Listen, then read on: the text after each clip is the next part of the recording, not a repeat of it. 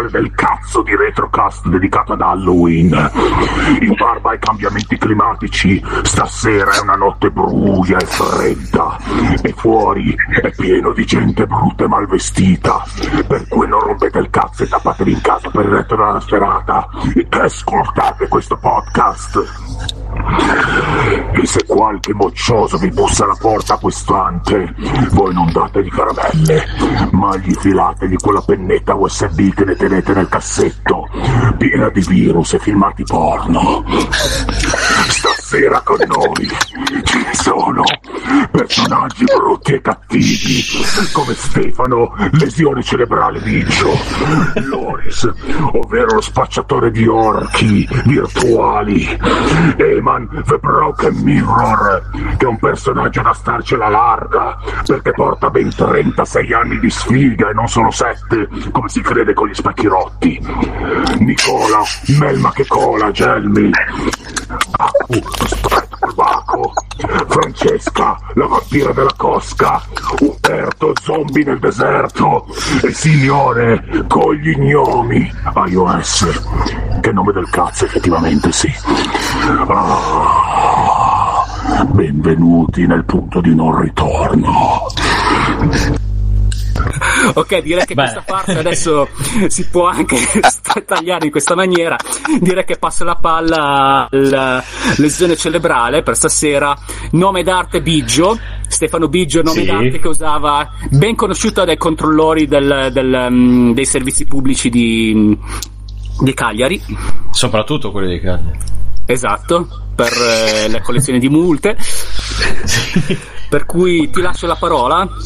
Grazie, e io saluto- Fai tu un'introduzione un po' più seria. Sì, saluto, ringrazio Emma per l'intro e, e anche per la presentazione di tutti gli ospiti. Per una volta dopo anni sono riuscito a non fare la presentazione.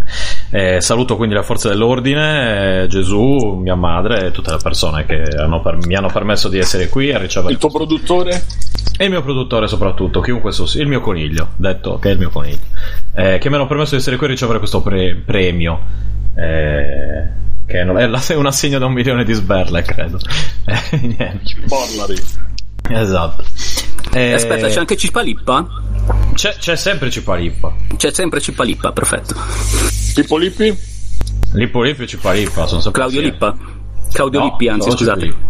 Allora, Claudio Lippi cosa, e ci, cosa ci- cosa ci facciamo qua? Voi, voi aspettavate il retrocast tra sei mesi. Guarda, io stavo a cena, però... Esatto. Io Invece è uscito, è uscito dopo poco. Eh, co- Cosa, cosa vi posso dire? Questo episodio purtroppo inizia un po' così, con quella faccia un po' così. eh, perché abbiamo delle personalità, come avete sentito, di un certo spicco. Alcune forse si uniranno dopo, altre non si uniranno, altre si uniranno carnalmente tra di loro. Eh, però vogliamo comunque portarvi, co- così speriamo di avervi portato nello spirito halloweenistico, retrocastistico. Eh, Scusate, devo prendere un- fare un grosso sospiro dopo. Bene, chi c'è, chi c'è di extra? Sono riuscito a far tornare, in primis sono riuscito a far tornare Umberto, che è cosa buona e giusta. Umberto, ci sei? Sì. Zombie nel Ci sono, deserto. mi sentite? Zombie del deserto. Sì. Ci sono, ci sono. Bandito nel deserto, anzi lo definire come di- la canzone degli Are. Bandito del Eh. Sertao, esatto. Grazie. Piero Pelo al tempo. E poi ultimo, eh, uh, oh, ultimo, no, abbiamo l'ospite, abbiamo Aku, ragazzi. Che l'orrore scorra digitale su di voi, sono Aku! Una, una persona a modo e pacata, come potete sentire. Normalissima, normalissima. Essendo lui un grande appassionato di cose brutte, oltre, oltre che da un punto di vista politico, anche da un punto di vista, anche da un punto di vista, diciamo, pop. Queste sono, queste sono considerazioni molto personali. esatto, esatto, ma, ma noi le teniamo Ricordiamo- fuori, retro Erano- Non divagare, non divagare. Dimmi, dimmi, che probabilmente siamo i due fan eh, italiani maggiori di Malanga, io, io e lui. Quindi... Ah, io no, pensavo di palle di cavallo. No, scusa. Ah, Aku no. Ma pensavo io e te, Simo, che siamo i due fan maggiori di eh, Ma- Malaga, come si chiama? Malaga. Oh, no, Aku, anche tu sei fan di Malaga. Sì, qualcosina sì. Ma così, non c'è qualcosina con Malaga, o tutto No, niente, no, lo sai. qualcosina, qualcosina. Diciamo Mm. che è un'argomentazione abbastanza complessa da affrontare questa sera, però se vogliamo Intanto, intanto parlare, che possiamo basta, mi cominciare, eh? Sì, sì, sì, sì, sì. E quindi l'abbiamo chiamato in qualità di Vate dell'orror, eh, Vater, dicendogli Vater. Vater. Vater. Vater. Vater. Molto più Vater, esatto. Yes. tanti bei giochini, portandoci tanti bei giochini di paura. Ehm, diciamo che non abbiamo, abbiamo chiaramente un- non abbiamo una scaletta, non abbiamo una selezione, non abbiamo niente. Come, Molto male, molto male. come tutte, no, vabbè, ormai non abbiamo, diciamo che non abbiamo più bisogno. Siamo passati al livello successivo dove sono come quelli che riescono a meditare dopo pochi secondi, capito? Non hanno più bisogno di fare che si rilassano immediatamente, queste cose qui. Noi ormai siamo fuori da, da queste logiche eh, delle a, scalette. medi- riescono a meditare dopo, dopo- dopo pochi secondi da cosa? Da, da- a meditare, cioè a fare meditazione, non a meditare. Ah, io pensavo che stessi facendo un sottinteso di quelli che riescono a scopare dopo pochi secondi che hanno scopato. Oh, scusa, un momento, non A, a scopare dopo pochi secondi che hanno scopato. Eh, non so, vabbè. arriva- Ah, subito dopo, Eh, dici. eh, eh. Ah, Cioè, no, no, pensavo no. fosse free playing per un momento. Perché è un misto tra il, senso, tra, tra il sesso tantrico e l'eiaculazione precoce. Quando fai tutto È il, il- il- il sesso precoce o l'eiaculazione tantrica, forse. Non lo so. Comunque, non siamo qui per parlare di queste cose, siamo qui per parlare di giochi di paura. Eh, quindi, Ma che cazzo di idea innovativa ci hai avuto, mannaggia? hai visto? Ad Halloween si parla di giochi di paura. Mamma, io pensavo, se tu facessi una puntata sui giochi di pesca, ti avrei rispettato. Ma all'inizio, allora, all'inizio mi è venuto la mezza idea, ti ho detto di farla sui, sui simulatori da- da- di aerei, eccetera, eccetera, ad Halloween. Ah, beh, Eh, sembrava assolutamente. Però alla fine avevo no, ma perché poi alla fine ne abbiamo iniziato a parlare nell'altro episodio.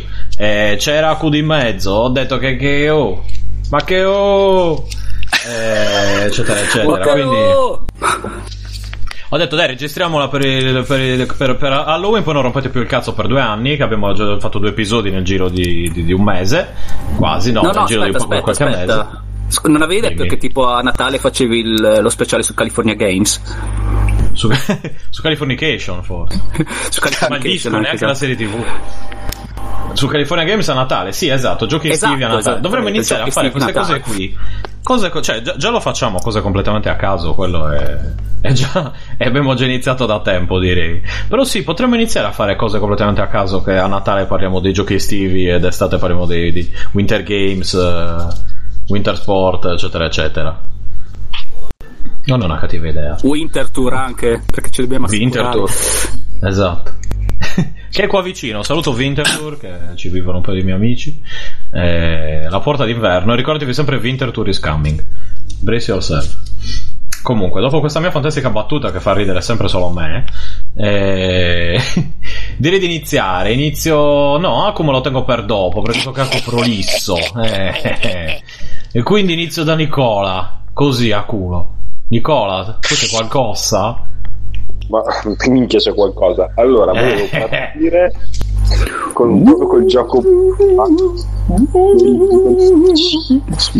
Xbox PS2 che era Cos'è che eh, non ho capito niente? Hai, hai- hai cibo sull'Xbox PS2? S2, esatto. no, era, era su PC, Xbox PS2 Ok, non me lo dire, lo devo indovinare. eh. Aspetta, non me lo dire. Eh, vai, dimmi soltanto, dammi un hint. La prima lettera. Aspetta, non me lo dire, non me lo dire. Dai, aspetta, no, dimmelo, dai. su, Dimmelo. ok. No, beh, mi deve almeno dire qualcosa, no? Mi deve, altrimenti Dai, che, che razza di eh, eh, indovinatore era seriale sarei? ambientato, su una, era ambientato su una nave Allora, ambientato sulla nave è uscito. Monkey È Island. ambientato su una nave. Ehm, allora, è ambientato su Hai una detto nave. PS2? PS2. E tu sei? Xbox e PC 2005 Tu sei Allora- Xbox e PC 2005. Aspetta, aspetta. Eh, Siberia. No, no, è uscito, sparato un nome a porca caso. puttana, è quello con la nave che Che è ambientato su un treno, Ma non coglione. dire caccate, non dire strozzate, che qua è la mia materia. Allora, questo qua, lui non è Dead Cargo. Ma l'ho detto io. Siberia, non l'ha detto Aku. Eh, è uscito nello stesso periodo di Resident Evil 4, anzi ha praticamente Esatto. eh, pochissimo. Esatto. Oh, porca puttana, c'è un titolo del cazzo, c'è un tizio con un gommone in mano, no, c'hai una... Esatto. c'hai un giubbotto... Aspetta, un tizio con un gommone in mano. C'hai un Cioè, giubbotto, aspetta, eh, c'è una... C'è È il una simulatore di scappisti. E porca canta Love Me Tender. Porca puttana, non mi viene scambisti sul canotti. Tra l'altro ha una Prostituzione fisica, nei canotti. ha una fisica incredibile dei liquidi, una fisica veramente notevole per l'epoca, per l'epoca, per la, Play- per la PS2. L'ho giocato per PS2, porca Vabbè, puttana. ragazzi. Dimmi solo Ah, la prima Dio. parola. Solo la prima parola? Cold. Cold Fear. Cold. Cold. Fear. Cold Fear. Infatti, la- Ah, questo Pa- paura freddo. No, no, era un Eh, tu lo conoscevi, che- sì, io non lo, io non lo conosco. Certo. Molto, molto interessante. Vai, vai. Eh, ma certo. Ti lascio la un palla. Allora, Cold Fear è in realtà, come diceva giustamente Aku, un gioco che riprende parecchio da Resident Evil, quindi un, un classico third person shooter in terza persona con visuale alle spalle, eh, che è stato massacrato da Resident Evil, purtroppo, e che non ha avuto poi il- in realtà il successo che avrebbe meritato. Io ve lo consiglio se lo recuperate su Steam perché ne vale assolutamente la pena. La trama è la solita minchiata, tu che arrivi su questa nave dove sono scomparsi, scomparsi tutti, devi investigare, devi capire cosa è successo, poi arriva lo scienziato pazzo, eccetera, eccetera. La trama è abbastanza dimenticabile, però l'atmosfera mi ha fatto veramente cagare addosso, resta Mhm. uno penso di gioco che fa una paura fotonica anche perché sostanzialmente all'inizio tu parti sali su questa nave che è completamente abbandonata. Quindi tu arrivi e per nave intendo veramente una nave da crociera gigante tu arrivi senti tutti gli scricchioli eh, ci sono le onde perché fuori c'è un tempo di merda quindi vedi queste onde che spostano abbattono la nave quindi ti vengono addosso ti spostano ti schiantano tu ti rialzi fischi al vento c'è un tempo da lupi governo ladro Urla E la poi- bufera, scarpe rotte, pur bisogna andare. esatto e poi quando meno, quando meno te lo aspetti arrivano i nemici e qua attinge un po' anche lui da, da Resident Evil quindi ci sono queste specie di eh, zombie che però non sono zombie alla Resident Evil sono più alla 28, 28 settimane dopo quindi zombie veloci 28 che giorni dopo, aspetta, scusa.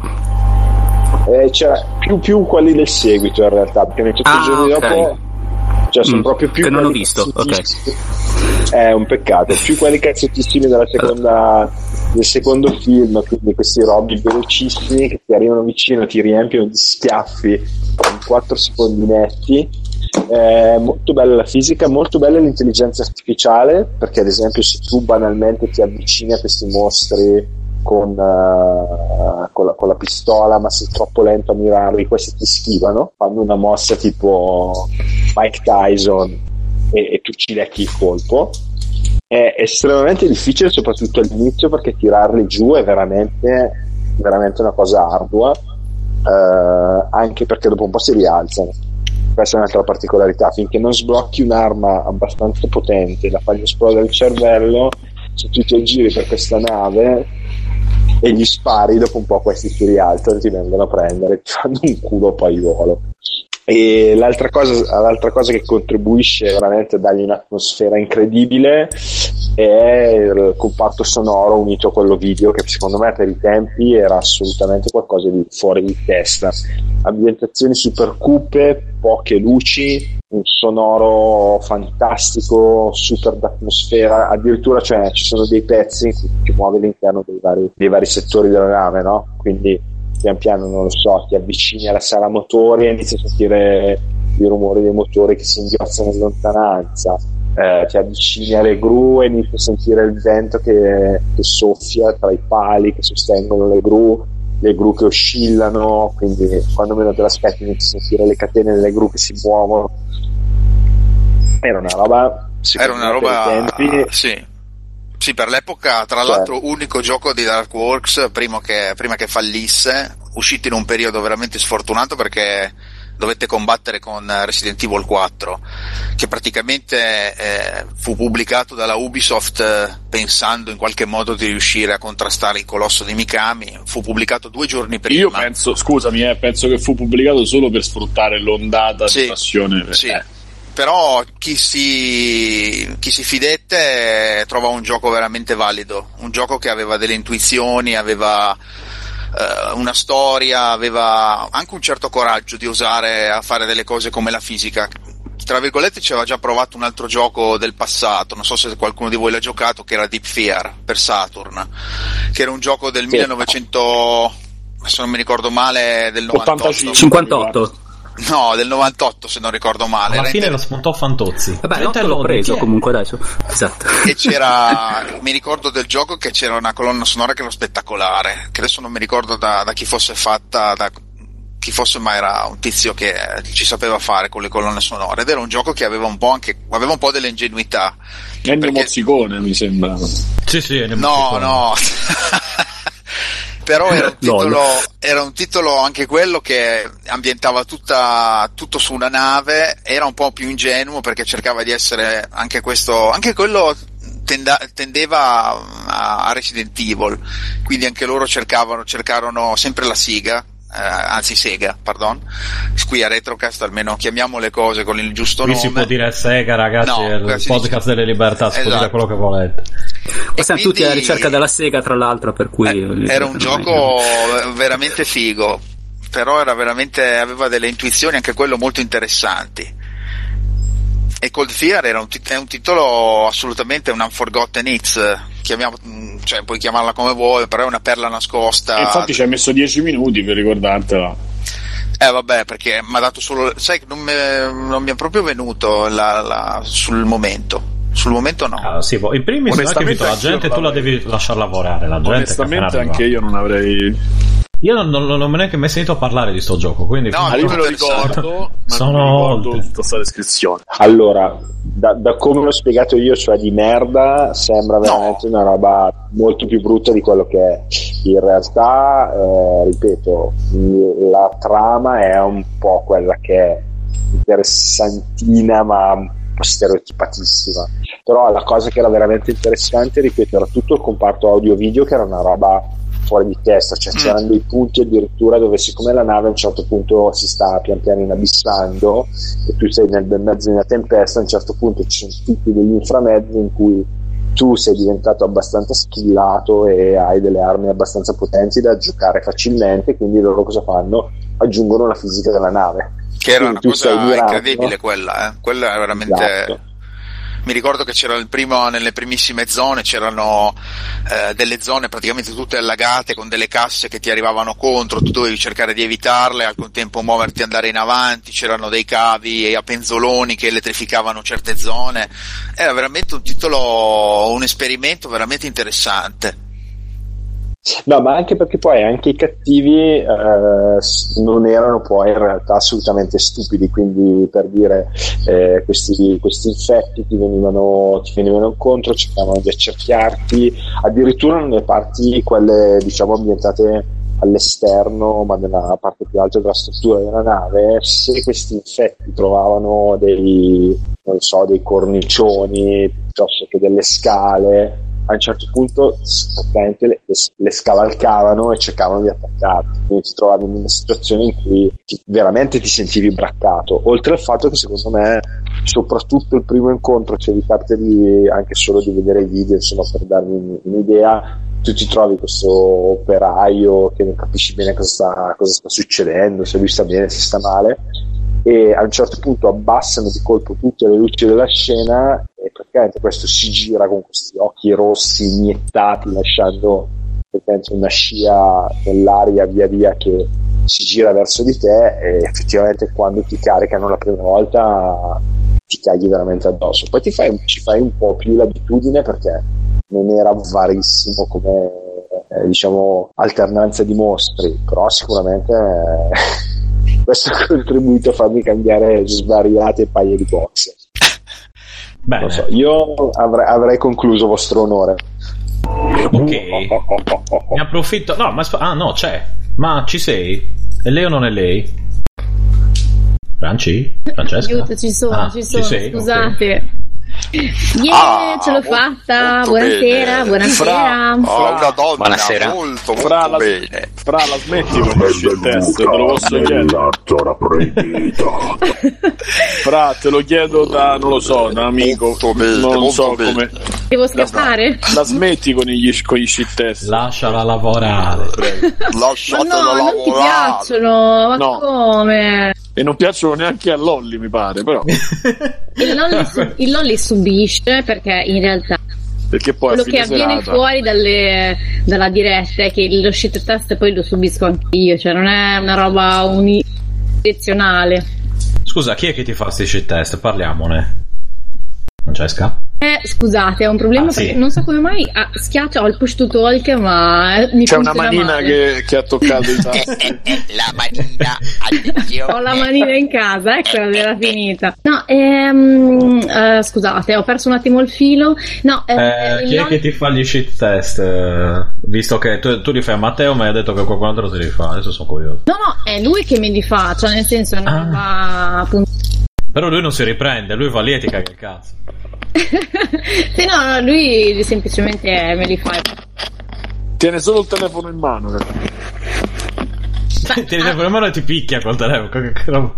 No, ma dai, ma non è vero. Ma a lui piace un sacco, è tutta attenzione che gli do e quindi. Mm, quello è gode. contento che può essere immortale, tutte le cose dell'immortalità, l'immortalità, rubare, essere immortale, rubare. essere- Ma guarda, in effetti è difficile riuscire a trovare delle domande che non portino a quella conclusione. Cioè, non è facile perché è monotematico, Matteo.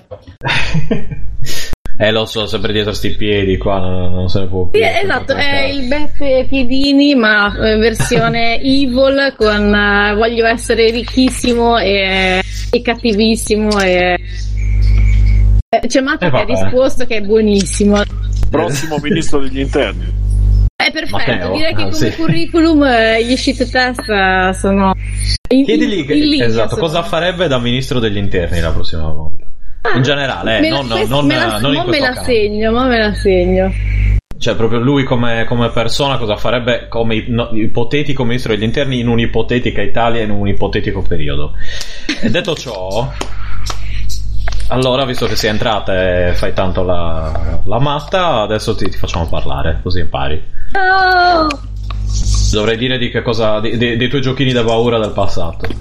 Allora, i miei giochini da paura. eh, la già altre volte avevo citato giochini da paura che facevano paura, quindi non sto a ripetermi. Però volevo citare in questa occasione il gioco che proprio mi fece stare malissimo. Eh, che è Lemmings. Sì, infatti, non so se Matteo. Eh, che cosa stai dicendo?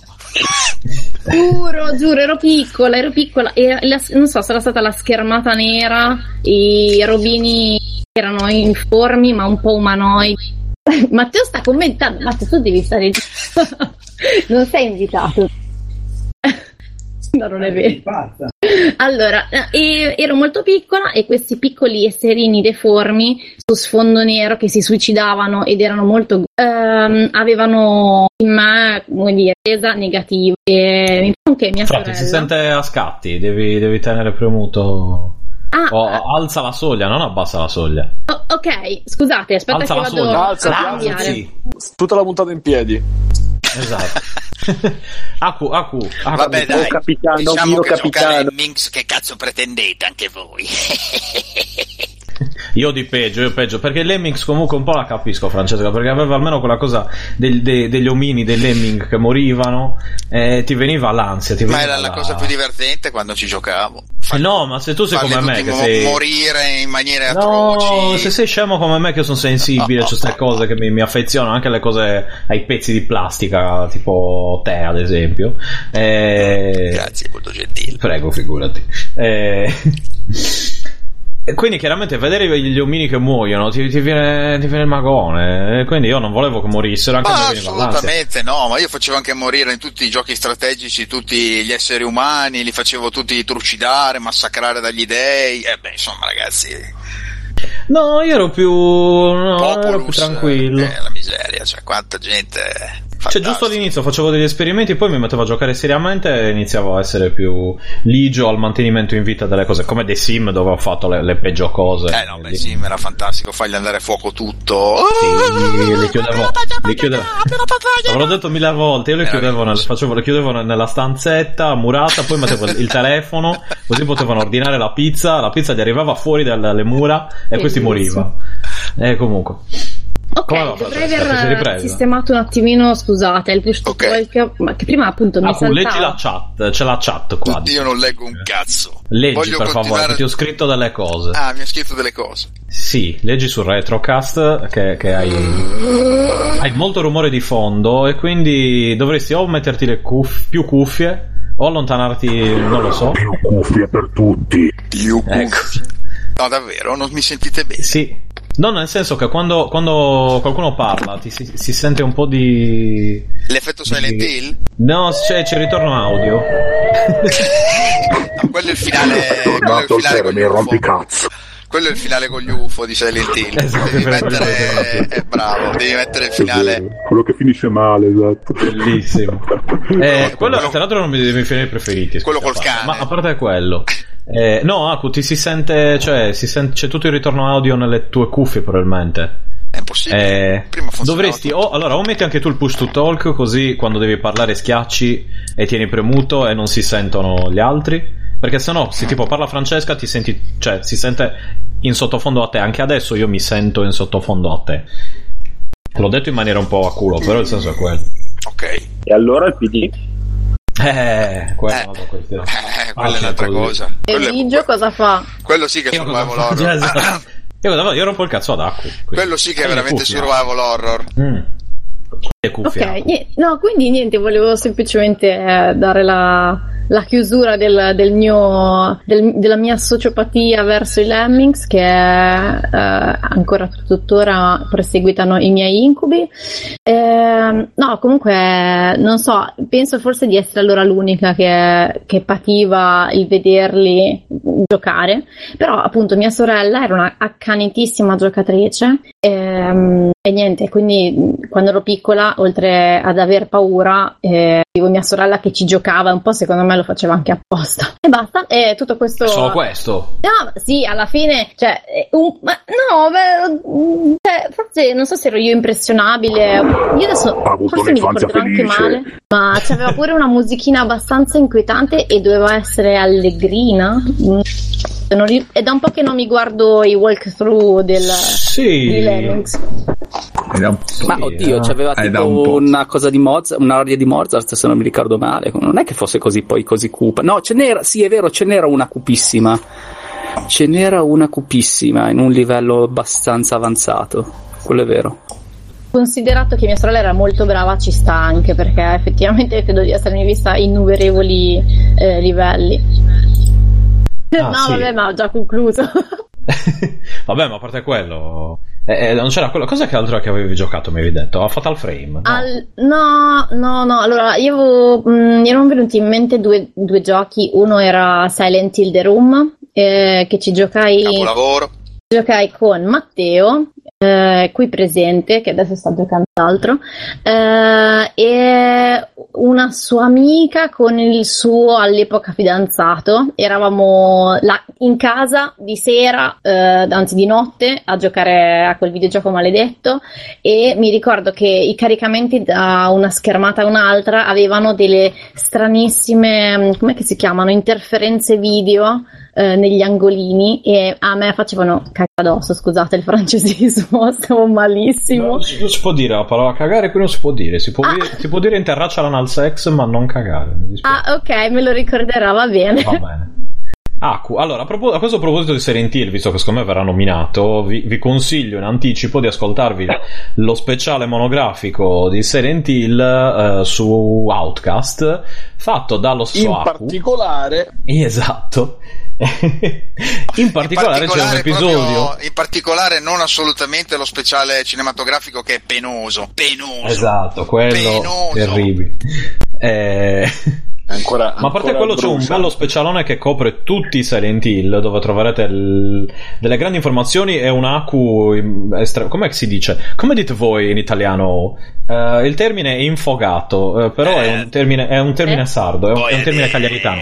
Quando sai- uno è molto è pieno Ah. di ah, dai, che figo questo, è super entusiasta. Oh, ecco. Ah. Fervorato. È O infervorato. Bravo, o infervorato. involto.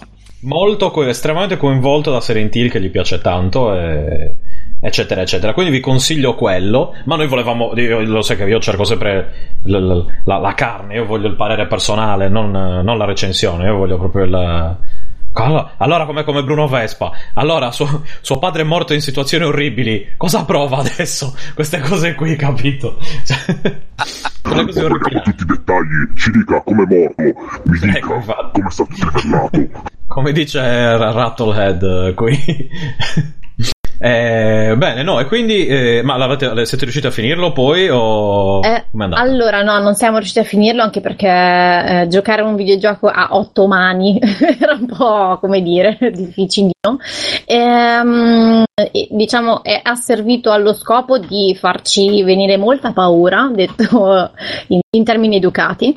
Ehm, quindi abbiamo giocato davvero una parte infinitesima, non, non siamo mai riusciti ad arrivare a, a, a- secondo me non siamo riusciti nemmeno ad arrivare al 50% del videogioco, per cui cioè, è, è No. pessimo. Però cioè, se lo scopo è farsi venire un po' di paura, quello è stato assolutamente obiettivo centrato. Bene, eh, Beh, Silent Hill 4 tra l'altro non, non è neanche un gioco semplice, eh. va detto che è uno dei giochi più difficili della saga di Silent Hill, da un certo punto di vista. The Room? Sì, The Room, eh, anche perché ha diversi tempi morti della paura, per dirla così. Eh, ma la The Room è quello dove si beve molto e poi finisce ubriaco, giusto?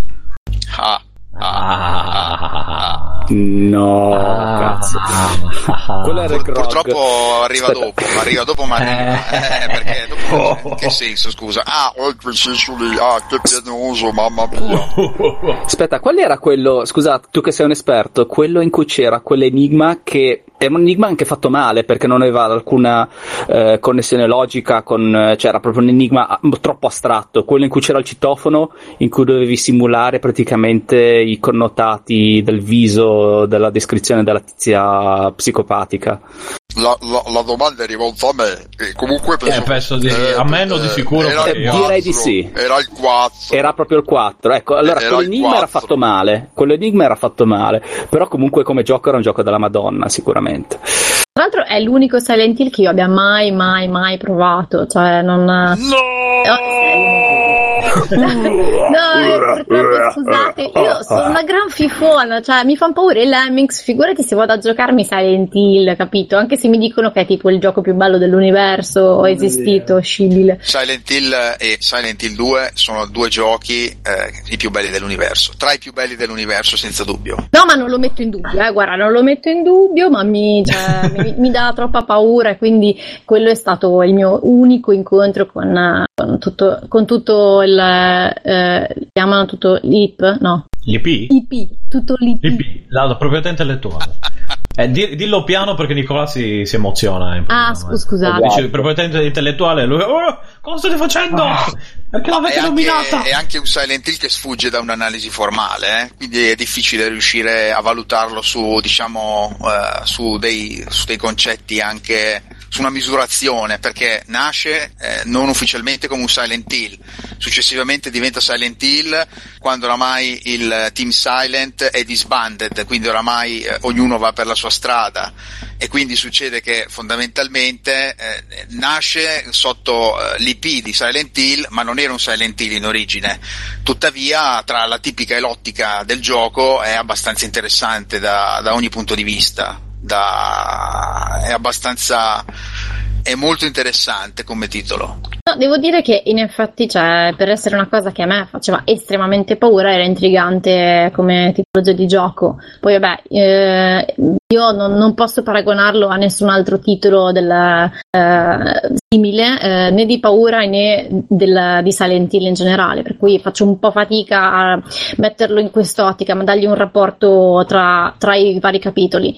Però sì, giocato così mh, era davvero carino, cioè ca- carino, passatemi il termine, no- non cute, eh, interessante, ecco. Tra l'altro, ho delle- provato a ha giocare- delle, ha delle nozioni, de- dico solo una cosa, ha delle nozioni sul tempo.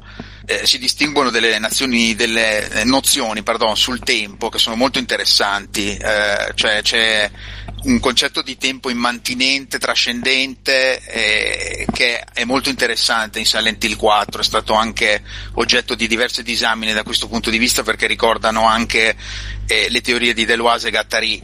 Eh, cioè ci sono, mm, ci Sulle sono quali delle- mi cogli impreparata, eh. Beh, vabbè, Aspetta, comunque- cos'è una supercazzola questa? No, no, oppure- no, Tu devi dire Eh, Megolions. ok. No, vabbè, dai, comunque ci sono diciamo diverse teorie. Faccio un esempio, analisi. che, che così è una cosa veloce. E- esplicaci un attimino queste teorie, giusto in maniera Ma sul tempo schemma- su- super schematica. Allora, praticamente, molto super schematiche, eh, Félix, eh, Félix Gattari e Gilles Deloise scrissero diversi saggi filosofici su tantissime cose, ne scrissero uno in particolare sul tempo e sulle possibili metodologie, diciamo, per eh, nozionare il tempo, normare il tempo. Egli definiva praticamente il tempo in due formule, Cronos e Aeon, il tempo immantinente e il tempo trascendente. Cosa succede in Silent Hill 4? Succede che fondamentalmente il giocatore, per dirlo in maniera molto blanda, viene costantemente ehm, diciamo fregato dalla logica del tempo. Eh, bisognerebbe entrare nello specifico del gioco e bisognerebbe entrare nella nozionistica anche che il gioco mette a disposizione, ma soprattutto del fatto che il gioco eh, è, è un po' complesso da raccontare, però la cosa più interessante da questo punto di vista è che il giocatore quando passa del tempo dentro l'appartamento non si rende esattamente conto di quanto tempo passa o di quanto tempo eh, per esempio eh, per esempio va a come si vuol dire a a snocciolare nel gioco. Non so se riesco bene a farmi de- a definire. eh, sì, sì, Sì, io cioè, ci sono due, due linee, non due linee temporali, ma nel senso come fossero due tempi diversi. Non so come. Neanche io bene. Sì, però. che questa poi appunto Cioè, secondo me è stata una cosa che... Cioè, Silent Hill 4, Silent Hill 4 non è un fluire lineare, cioè anche quando ho giocato No, Fran- esatto. non, non è, non è un fluire lineare, differentemente dagli altri Silent Hill, è uno dei, dei titoli più difficili da riuscire anche a commisurare perché la fruizione del tempo è completamente dilatata nel gioco. Quando noi entriamo nel famoso hall, quello dentro il, il, il buco fondamentalmente, dentro eh, il bagno, eh, noi entriamo dentro delle nuove dimensioni di gioco che quando ci riporteranno dentro eh, l'hub centrale del titolo, che è fondamentalmente l'appartamento, noi vedremo delle piccole micro variazioni dell'ambiente che sono sempre in contemporanea con eh, altri elementi esterni che troviamo nella dimensione, diciamo quella che potremmo definire Silent Hill. Bene. Beh, Paradossi. Mi sembra pro- un po' profondo, beh, oh, interessante. Adesso ci rigiochi, Francesca, in questo istante. No! Domani non vai neanche a lavoro, devi Cioè, ma cosa ho gioco. fatto di male? No, no, no. Yeah. Io ho provato No, molto Silent Hill, però sono un cagasotto anche io degno di Francesca, penso. E quindi non sono mai riuscito a finirne uno perché dopo un po' ero lì, porca puttana. ma- Comunque, Beh, no, tra l'altro- se ne vuoi Vai. giocare uno che fa veramente paura di Silent Hill, perché il 4 è molto bello, ma paura in realtà ne fa e non ne fa. Eh, se ne vuoi giocare uno che fa veramente cagare addosso, altro che Coito Interracial, eh, devi provare il 2. Il 2 è, è- è spaventoso. No, il no. 2 Non ci penso Per neanche a caso il rivedere 2 è quel quello che inizia dove c'è un corridoio e tu devi attraversarlo? No, aspetta. Io ho questo reminisce- questa reminiscenza No, della mia aspetta, quello era adolescenza. Doom. No, Quello non è di Kojima. eh. No, cioè, mi ricordo un corridoio rosso che non è ehm, Twin Peaks, eh, però cioè, è un Attenzione, attenzione che siamo nella zona dei Pix, qua sono cazzi vostri, eh, attenzione, io parto con la super cappella linciana, poi sono cazzi vostri, eh. No, ma io ho queste immagini, devo trovare il titolo di questo, di questo videogioco che io vidi tipo soltanto i primi 10 secondi e poi spensi il computer e basta. E non mi ricordo più, il mio cervello è andato in protezione ha rimosso tutto. Potrebbe, essere Silent Hill 3, ma può essere? Qualche altro dettaglio, Francesca? Eh, Cioè, allora, Aku- Aku- avevo tutto, circa la- l'età, mm, vediamo, io ero alle medie, quindi... eh, caspita, fatemi fare Aspetta, un ci rapido... vuole la musica. Se le medie, tu sei dell'85, Circa, sei. beh, poco prima del 2000. Ero No, alle due, oddio. in quell'anno. Di che anno sei, scusa? Non Lo sto pensando, mai. sono dell'86. Di che anno sei? Del'86, quindi eri lì nel 96-97? Ah, sì, allora le medie le ho fatte Sì, dal 97 perché- al 2000. Eh, io le ho fatte dal 96 al 99, quindi ci siamo. Aku aveva già 20 anni di contributi alle spalle. Ok. e vabbè. eh, Quindi il 96 quindi eh, sarà stato sulla, sulla prima PlayStation, direi. Era. Per forza, anche perché non c'era Allora, la PlayStation 2. Eh, raga, eh, qua eh, il trauma ha fatto i suoi danni, quindi credo di aver rimosso se era su PC o su, o su console, cazzarola. Ehm, può essere su PlayStation. Eh beh, sì. Un corridoio. Final Fantasy. No, no, guarda, davvero mi, sono, mi, mi è preso una paura, anzi più che una paura, un'angoscia terribile, per cui ho preso e chiuso tutto. E la visuale era in prima Esatto. persona? Eh, sì, era in prima persona. Hell Knight. Come, come? Hell Knight. Hell Knight potrebbe essere. Era un titolo tutto in prima persona, ovviamente tutto Jap, però è stato localizzato anche N- NTSC USA, penso, e anche PAL. Era interessante perché c'era una ragazza che doveva scappare da delle classiche ambientazioni, ma la prima ambientazione era una zona con dei corridoi, delle fogne e dovevi scappare sempre da un nemico che ti inseguiva modello Nemesis. Scappa, aiuto, c'è il Nemesis! Una roba del genere. Corri, scappa! Ok. Ma tipo subito, no? cioè mi sono incuriosita. Potrebbe Quello- essere. ho messo, se guardi nella chat ho messo il, il potrebbe filmato, il, il coso su YouTube. Comunque stupirà magari qualche ascoltatore, qualcuno che mi conosce. Io i Silent Hill non li ho mai giocati da soli, eh? Mai, da solo, non li ho mai giocati. Il primo Silent Hill l'ho giocato in compagnia di un amico e anche il secondo l'ho eh, concluso. Eh, però sempre grazie a qualcuno che avevo a fianco, cioè perché comunque non eh, erano troppo pesanti per me, per, eh, proprio come, come impatto, psicologia, anche da, da un certo punto di vista erano troppo, mi svuotavano quei titoli.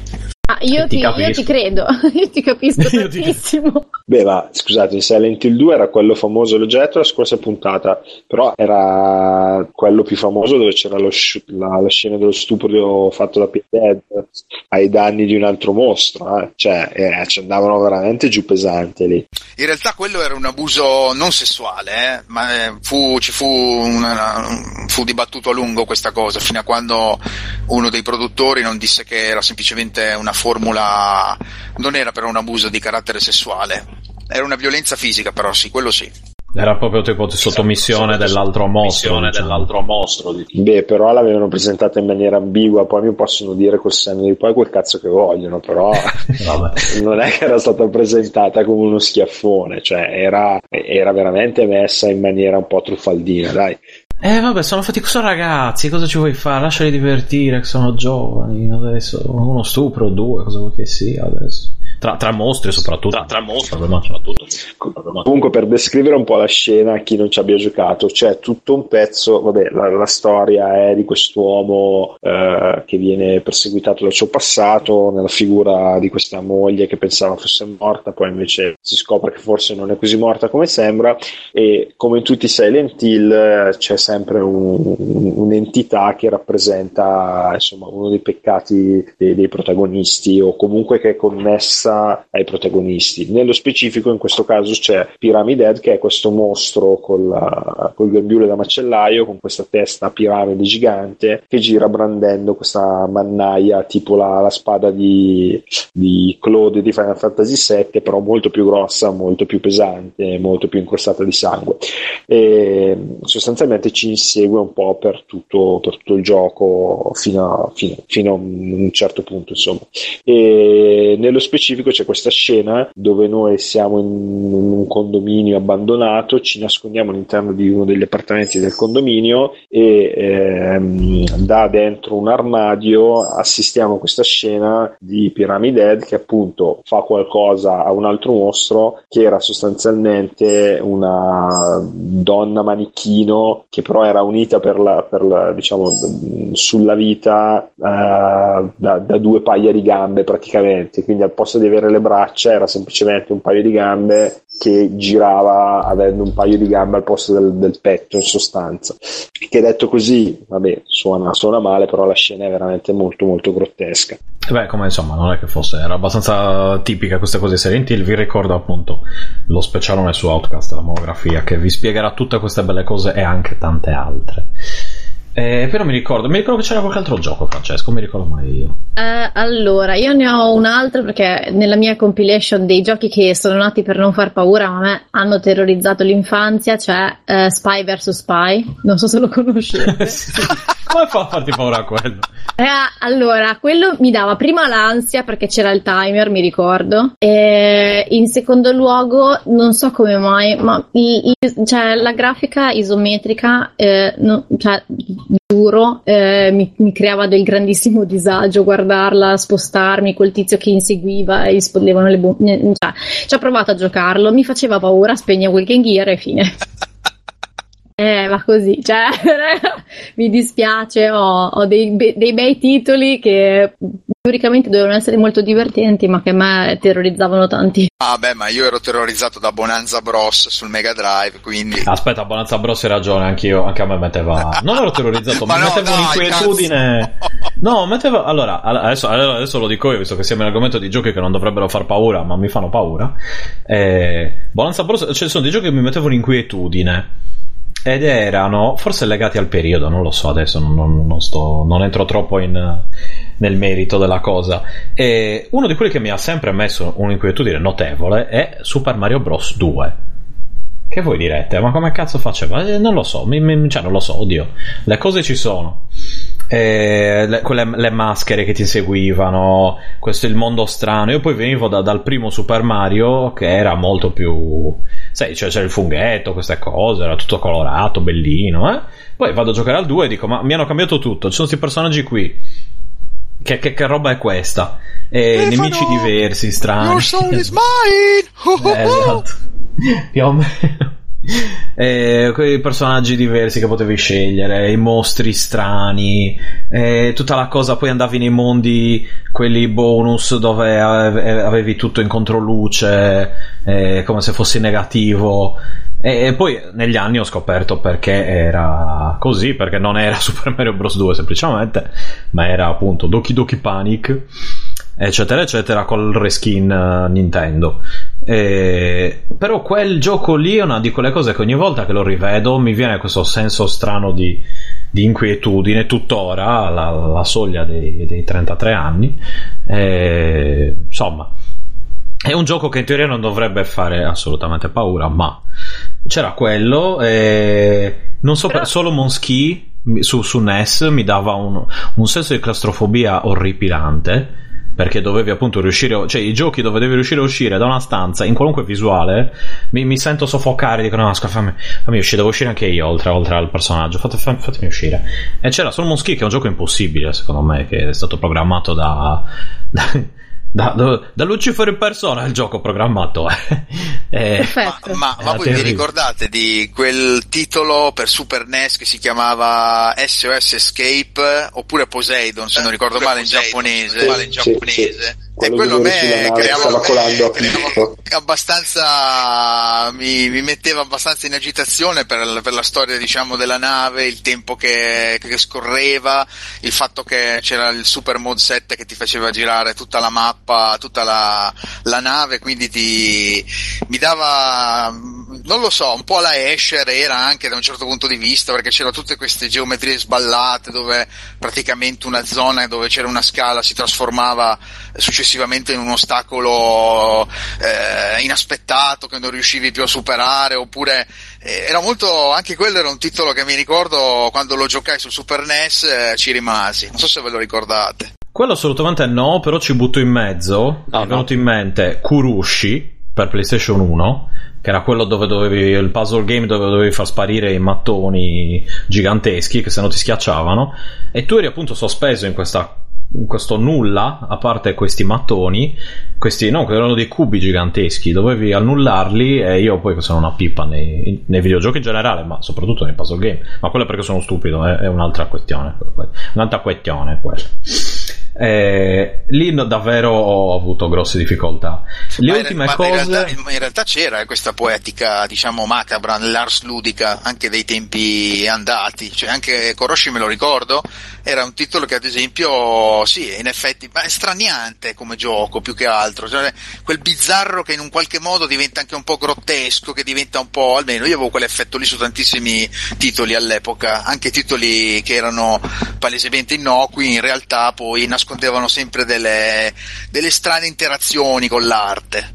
Eh, sì, quello beh, anche perché dovevi, come, come in altri casi, eh, anche nei giochi per Commodore o quelli più vecchi, dovevi cercare di trasmettere la paura in una maniera che non fosse completamente grafica, perché era impossibile date le limitazioni. E con la PlayStation già magari si iniziava, Amiga, eccetera. Se però, appunto, partendo da Commodore 64, eccetera, eh, c'era roba molto più basilare che mi ha messo molta più paura. Ma ripeto, Doom in primis mi, mi faceva una notevole paura le prime volte che ho giocato. Era molto, cioè mi, mi aveva davvero spaventato, mettiamola così. E poi ci metto due giochi che proprio. Allora, uno uno, un gioco che adoro, che ho finito, quelli li ho finiti tutti, ed è la serie di, di Dead Space. Che è bella, mia, bellissimo. mamma mia, Bella. incredibile, incredibile, incredibile. Eh, quelli sono riuscito, cioè quei giochi lì li ho finiti tutti, compreso anche quello per Wii, Dead Space Extraction. Eh, tutti giocati, fatto tutto di tutto con la. Eh, sul cesso direttamente giocavo, visto che. Tranne per il doppiaggio di Dario Argento, però. No, no, li ho giocati in, in inglese, no, non c'è problema. Ok. Oh mamma mia, Sono salvato perso per- qualcosa di incredibile. Eh sì, esatto, sembrava Renzi. Dottor Johnson, dottor Johnson, bisogna fare qualcosa qua. Signori Attenzione, miei. ci sono i necromorfi. Attenti, signori miei. Comunque. Tra l'altro festeggiamo, festeggiamo i dieci anni quest'anno, eh? Con la Oh, morte... c'è un rumor che dà un possibile. No, no, no, no, no, no, no, Ecco no, no. Fi- Eh. mi dispiace, no. Un possibile Dead Space 4? Non c'è No, un- assolutamente. Dai. No, no. Eh, poco a poco. Eh, a me, a me eh, dispiacerebbe. E invece no, e invece no. Mi piacerebbe tanto. Eh, quello è poi un gioco che io non sono mai riuscito a giocare. Allora, non riesco a vedere i filmati di quel gioco ed è Forbidden Siren o Siren. Eh, dite quello che volete. Dite quello che volete. Ok, Nicola? però adesso qualcuno vada perché sennò la puntata rimane silente, tipo il silenzio di John Cage. Ah, sì, cioè. ok, ok, ok. Esatto, facciamo un po' di Stavate riferimento. dicendo di Siren, dai, dai. Ah, sì, ecco, allora stavo dicendo Forbidden Siren o Siren, che è un gioco che io non riesco a vedere, non, non, non il walkthrough, quando, cioè le, le recensioni online mi, mi fa paura. Ecco, quel gioco lì io non lo voglio neanche vedere dipinto. Attenzione, Cioè, il, il, eh, quello per PS2 o il reboot, remake, Siren Broad Curse? No, no, quello, quello per PS2, il primo, mi aveva. Le, le facce dei- delle persone che poi avevano utilizzato quella tecnica particolare per. eh, eh, dove erano estremamente realistiche. Erano una cosa, guarda, che me, me- me ne sogno di notte proprio. No, non voglio. Allora non dovevi voglio essere, dovevi essere in Giappone con me nel 2012 quando sono andato sui luoghi dove hanno girato Forbidden Siren. Madonna. No, ma lì ci metto. Già, poi anche a me i boschi mi mettono anche lì. Una... Vabbè, più o meno qualunque cosa mi mette una certa inquietudine. La vita mi mette una certa inquietudine. Ora ci No, beh, io ho trovato proprio i- la zona vicino a Saitama dove praticamente facevano, dove hanno fatto le, le riprese e hanno trovato anche il villaggio, eh, il villaggio abbandonato. Ci sono, sai che in Giappone c'è stata la grande spopolazione, quindi ci sono Mhm. ampie zone che sono praticamente vuote del Giappone. E io ho trovato, seco- dopo delle diverse ricerche così, ho dato una direzione al mio viaggio nel 2012 in Giappone e ci avevo fatto anche il documentario su, alla ricerca di Forbidden Siren, dove ero andato a parlare con dei locali, se le, le leggende erano vere, perché tutto Siren è eh, basato sulla leggenda di Yaobikuni, che è una leggenda che è esistita davvero, della carne di sirena, e mi aveva colpito tantissimo questa storia e ho detto dai diamo una direzione al mio viaggio quando vado in Giappone andrò nei luoghi di Siren. E, e fu, fu molto interessante anche perché comunque come, come atmosfera, ambientazione e quant'altro c'era tutta, cioè si vedeva veramente lontano un miglio dove erano andati a prendere il folklore, la mitologia, ma specialmente questo grandioso eh, patchwork folcloristico che hanno fatto della loro cultura, della... molto molto affascinante. Come titolo è incredibile. Eh, cosa stavo dicendo? Ah, sì, eh, ma ci- eh, nel senso, le leggende erano su, su quel- sui fantasmi e quelle presenze lì.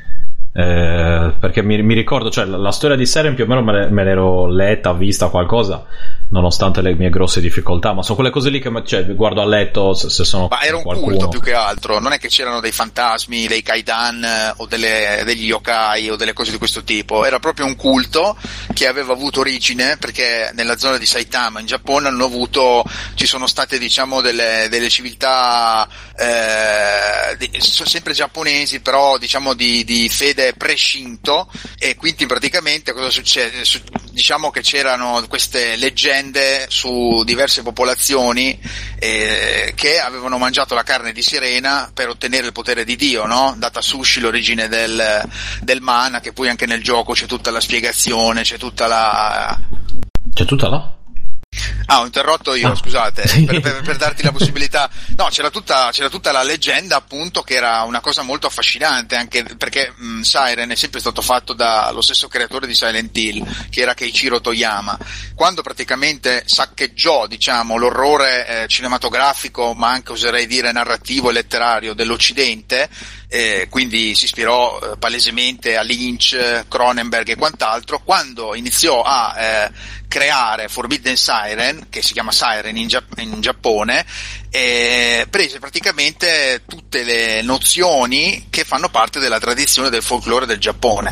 Quindi ci sono, eh, da un certo punto di vista, anch'io ho fatto fatica a giocare a Siren, perché sono tutte tematiche abbastanza scomode di per sé, insomma c'è il culto, c'è la setta e poi soprattutto c'era una realizzazione tecnica, come giustamente hai fatto notare, che era notevole per, insomma, per l'epoca PlayStation 2, eh, assolutamente. In più c'era una storia che era tutta un puzzle frammentato, quindi per ricomporla era anche abbastanza difficile, bisognava giocare per ore ore ore e mi ricordo che all'epoca ci furono i forum che impazzirono per trovare la famosa scarpetta dell'infermiera oppure per trovare eh, altri percorsi. Io sì, consiglio a tutti almeno di darci un'occhiata a livello. Eh, se non avete voglia proprio di giocare di recuperarlo, o se siete appassionati, probabilmente ci avete già giocato, o se ve la sentite, se siete coraggiosi, dateci un'occhiata perché davvero secondo me è un gioco horror molto particolare e un po' secondo me si sono un po' persi quel tipo di giochi horror. C'era quel periodo lì appunto Siren Fatal Frame Project Zero quelli che sono insomma mm, ultimamente non lo so c'è qualche gioco horror che vi, che vi viene in mente Eh, rec- proprio di recente uscita ma proprio Ma sì, horror io ce eh. l'ho, però poi magari ne parlo dopo. Cioè, perché comunque eh, alcuni di quelli che secondo me sono abbastanza cagarecci, come si suol dire, sono anche abbastanza. Sono, ecco, più che altro sono produzioni indie, se posso dire la verità, almeno per quanto mi riguarda. Mm. no no no no no no dal Come no, no, no? su qua qua dal Ah, tripline sì? su lo so. Ok. No, non è vero È un po' come il coso di Moody, no? Che praticamente ci- chi è declassato non può parlare. Esatto, devi, sta- devi stare in silenzio dopo. Dopo devi stare in silenzio. Eh, bene, quindi c'erano questi, Beh, mail, beh, quelli più o meno nuovi. Di recente c'è Remotered Tormented Feathers, che tra l'altro è di un nostro connazionale, che vorrei anche salutare, Chris Darryl, che tra l'altro collaborerà anche lui con Keiichiro Toyama, grande scoop, prossimamente però. Per fare?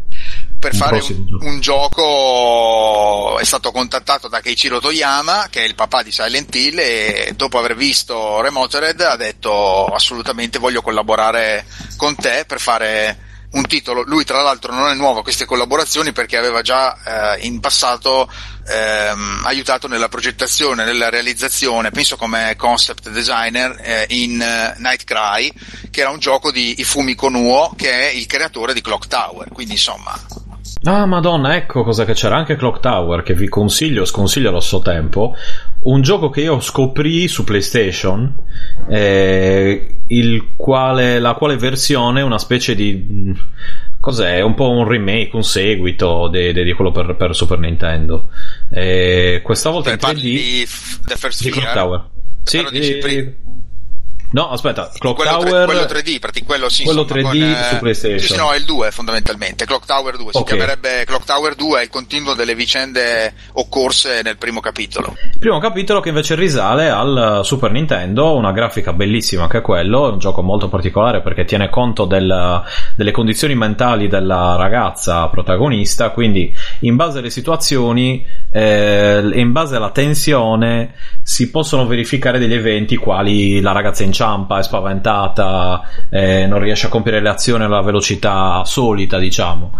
Eh, tra l'altro dotato di una dire di una fotografia tra virgolette di, di- di una serie di immagini di una colonna sonora quello per Super Nintendo è estremamente ben fatte Eh, chiaramente super, super giapponese Eh, vi consiglio anche quello là assolutamente di recuperarlo di, di giocarci vabbè giocato adesso chiaramente un po' meno pesante ma eh, secondo me conserva completamente tutta l'atmosfera Ha il suo perché, suo perché. Beh, è molto, è molto Dario Argento quel gioco, tra l'altro in Giappone è, è osannato, c'è c'è una versione rarissima del gioco che viene data assieme a Suspiria. Addirittura. Sì, è una versione molto rara che avevo visto al Mark Rabbit, cioè praticamente Suspiria con dentro il commento di Fumiko Nuo e del resto dello staff, perché si dichiararono più o meno, si ispirarono più o meno dichiaratamente alla Jennifer Connelly di, pardon, di Suspiria, di Fenomena, di Fenomena e, e si vede anche insomma dall'iconografia, dallo stile utilizzato. Suspiria e Fenomena furono i due, i due titoli che furono diciamo quelli più studiati dal dev team. Bene, eh, ok, non, non- non pensavo ci fossero state, cioè, nel senso, pensavo che fossero casualità le, le- le influenze reciproche in questo caso. Beh, ti ricordi la Eh. scena quando Scissor Man eh, infrange la vetrata? Sì, E- sì, esatto, sì, è la stessa scena di Suspiria, fondamentalmente. Infatti hanno giocato tantissimo con le colorazioni, le- anche eh, la tipologia dello stesso gioco, hanno voluto proprio richiamare palesemente lo stile argenteriano, diciamo. Diciamo, diciamo, Diciamolo. diciamo. Eh, Umberto, prima che ti addormenti, Sì, dimmi, di cosa cenare, bischeraccio. Allora, in primis, io ve lo dico qua in anteprima, io ho già ricevuto una serie di, di cose. Umberto l'avete già sentito per eh, il suo primo gioco, e qua assieme al, al buon Marziano.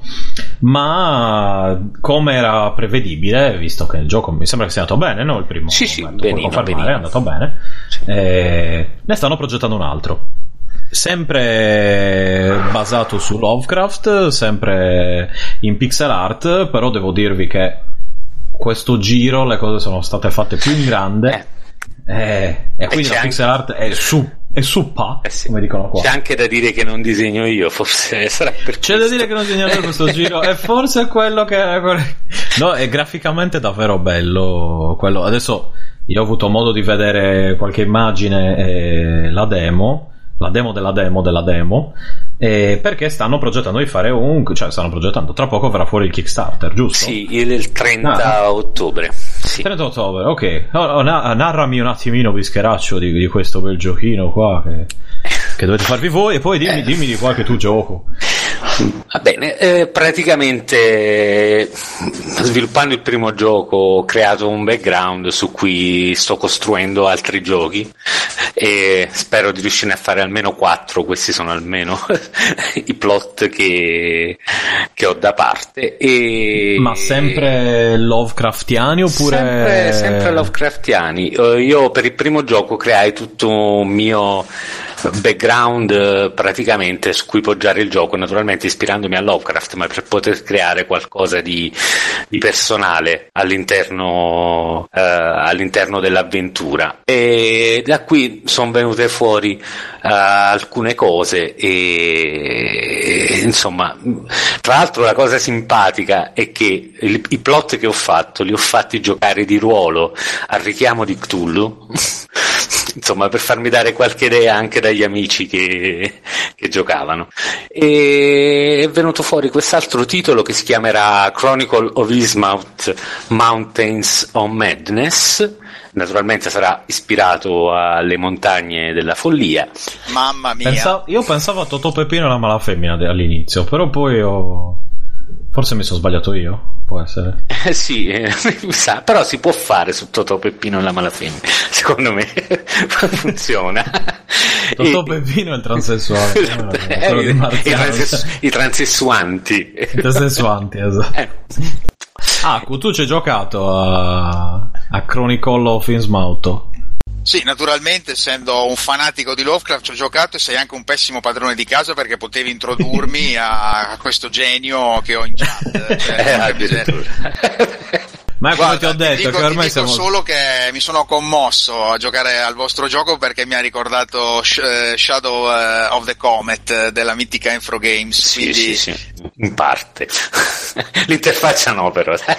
No, l'interfaccia no, però più giochi di questo tipo, di più, ce ne vogliono di più, più Lovecraft, Eh, ragazzi, eh, seguiteci allora. Che... più Lovecraft, anzi, come dice Sebastiano Pilo e... ah sì, grande, molto Sebastiano love, Fusco. love Sì, perdono, ho fatto un- una specie di melting, eh, melting pot tra Fusco e Fusco, Gianni sì. Pilo. Gianni Pilo, sì, grande. Però sono due grandi, sono, sono veramente, cioè, hanno una passione sfrenata. eh.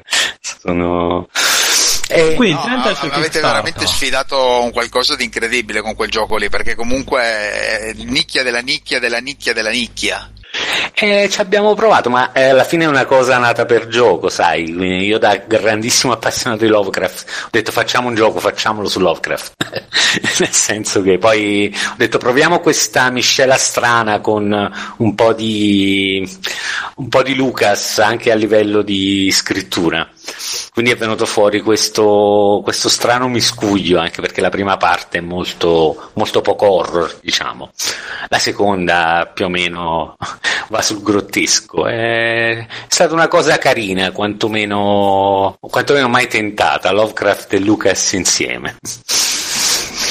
Ci voleva, diciamo che sì. eh, fatto Fortunatamente piacere. c'è chi è stato contento, chi non è stato contento, naturalmente. Molti che si approcciano a Lovecraft vogliono un po' quella seriosità che Lovecraft Eh beh, io in primis, come ho già detto, ho detto ma c- c- c'è, c'è Lovecraft come personaggio? Eh, io già lì sono... mm, cos'è che c'è Lovecraft? E io sono un po' che... non- il maestro non si tocca, non lo devi neanche nominare, capito? Ma questo, non lo devi è, neanche nominare. ma questo è nella demo, però non, non sarà in Mountains of Madness. Questo è la Raga, demo. Stefano, giusto per, devo, andare, Sì, devo un attimo andare, se riesco ritorno. Va bene, noi Ciao. siamo qua. eh, Ciao! Ciao. Se riesci ritorna. Ciao. Sì, ciao. Ciao Vischeraccio. Beh, le montagne della Ok. follia, non oso immaginare che cosa ci attende.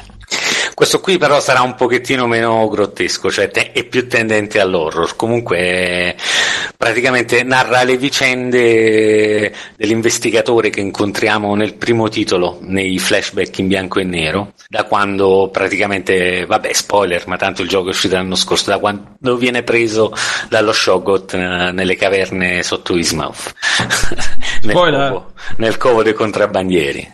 È già passato un anno dall'altro gioco, cavolo. È uscito il 5 maggio 2017, sì. Ah, beh, eh. Ah, eh, minchia. Eh, Alla sì. faccia. Come passa il tempo quando ci si diverte, hai visto? Hai visto? Come passa il tempo, punto. Punto, esatto. Eh, Tra l'altro Comunque, posso dire eh, una cosa. Che sono dici, andata dici. Su, su Steam perché volevo assolutamente vederlo in quanto mi o, o Lovecraft, adesso mi avete fatto venire il dubbio. Ehm, dipende da e quanto lo ami, se lo ami molto è Lovecraft. allora, Love. allora Lovecraft. Love. Anche Eh? per la finale, no? E mh, purtroppo avendo un Mac non, non riesco a, Eh. a, fa- a installarlo no, subito, infatti. ma farò la partizione, sar- sarò brava. Sarò Vabbè, se brava. no, con Wine parte, tanto non ha nessun tipo di DRM il gioco, lo prendi, lo metti dentro e giochi. eh. Ah, ok, ok, Ah. non l'ho mai fatto, però ci Mi- provo. Mi sono Molto premurato di non mettere nessuna protezione per non rompere le palle a chi lo compra. Diciamo. Hai fatto Così è molto, pezzo- è hai fatto pezzottato molto, da- molto bene perché con Wine si riesce tranquillamente a fare un sacco di punto ex di eseguibili del, del- del PC di merda. Eh, PC di merda, però... Se c'hai un'indicazione, una guida, magari la passiamo anche nel, eh, nel sito e anche a Francesca, tra parentesi. Yes, Perché in effetti non avevo mille. pensato. Non avevo pensato al fatto che il Mac ha sempre quel. cioè qu- qualche cosa c'è, ma non c'è tutto. No, Quindi o no, uscire la No, canzone. ragazzi, cioè, veramente. Ragazzi, notoriamente sfigatissimi. Anch'io ho un Adventure Mac. Game Studio è la morte del multipiattaforma comunque. Mm. Però, però, sono riuscito a fare il porting su iOS quantomeno. Ecco, io sono Face- ancora in attesa di un bel porting, su, su coso, su uh, Android. Android. Anche a me Eh, mi dispiacerebbe effettivamente un bel Eh, porting su an- Android. Prima, prima iOS e poi Android. Purtroppo sono due procedimenti separati e tra le varie cose, guarda, ho comprato un Mac apposta, eh. Che... Ah, Però eh, ci sono scusate, quindi sarà disponibile anche la versione app su se- Eh, del secondo di, eh, sicuramente sì, a meno che con, eh, non caccino nel frattempo iOS 13 e mi distruggano tutte le librerie, nel qual caso rinuncio, piuttosto lo faccio in Unity da capo. No, verità. speriamo che non cambi nulla. No, vorrei davvero provare. Cioè, se, se fosse disponibile poi per, per iOS, volentieri. Ragazzi, se volete, vi- mm, appena faccio una build che abbia dei controlli touch, eh, magari ve lo mando in testing, così ve lo giocate. Nel frattempo mi dite Ah, pure sì. se funziona. Tacciami. Eh, Molto volentieri. Tacciamoci. Perfetto. Però Facciamoci. esatto, no, ma, ma su esatto, ma controlli touch eh, eh, multipiattaforma, cioè iOS, Android o solo iOS? Come o solo Android? Allora, fatti i controlli touch più o meno, cioè fatto il design dei controlli touch eh, sarà uguale, però eh, la prima versione che butterò fuori, appena un attimo di tempo che finiamo con questo Kickstarter perché è stato veramente una tragedia, eh, voglio portare fuori la versione del primo gioco di iOS e dopodiché, Eh, passo, va bene. e dopodiché passo ad Android, non ti preoccupare. Eh, va sono- bene. Aspetta, scusa, curiosità, una tragedia per quale, per quale ragione? Eh, la preparazione al Kickstarter. Mm, Ah, ok, ok. No, era... Capito, capito. sono i tempi che sono stretti. Le teste... Beh, quello di, no, quello di sicuro. Eh. Però comunque voglio dire, secondo me sono dei, dei mezzi eh, fantastici, comunque se ci pensi, ecco. Eh, delle aggre- aggregazioni 2.0, quelle, quelle belle, ecco, non le cazzate. Comunque, No, no, no, è, è un sistema, è un sistema meraviglioso che ti dà delle possibilità che altrimenti non avresti, voglio dire. Però- scusami Alberto, Dimmi. io adesso ho preso, eh, giusto così andando a navigare su, sul net, sul, sul- sull'internet. Sulla grande insomma, rete, diciamo Sulla grande rete, esattamente. Sono andato a vedere una recensione di Chronicle eh, su adventuregamers.com, vabbè, eh, Sì. Adventure Gamers sul sito. Tra l'altro gli dà anche una buona, una- un'ottima valutazione. No, nei contro, però secondo me, cioè, probabilmente non ha colto, cioè, perché mette come contro eh, retro art style un po' muddy, un po' forse un po' sfocato. Cioè, adesso io non so esattamente cosa volesse intendere con Muzzy in questo caso.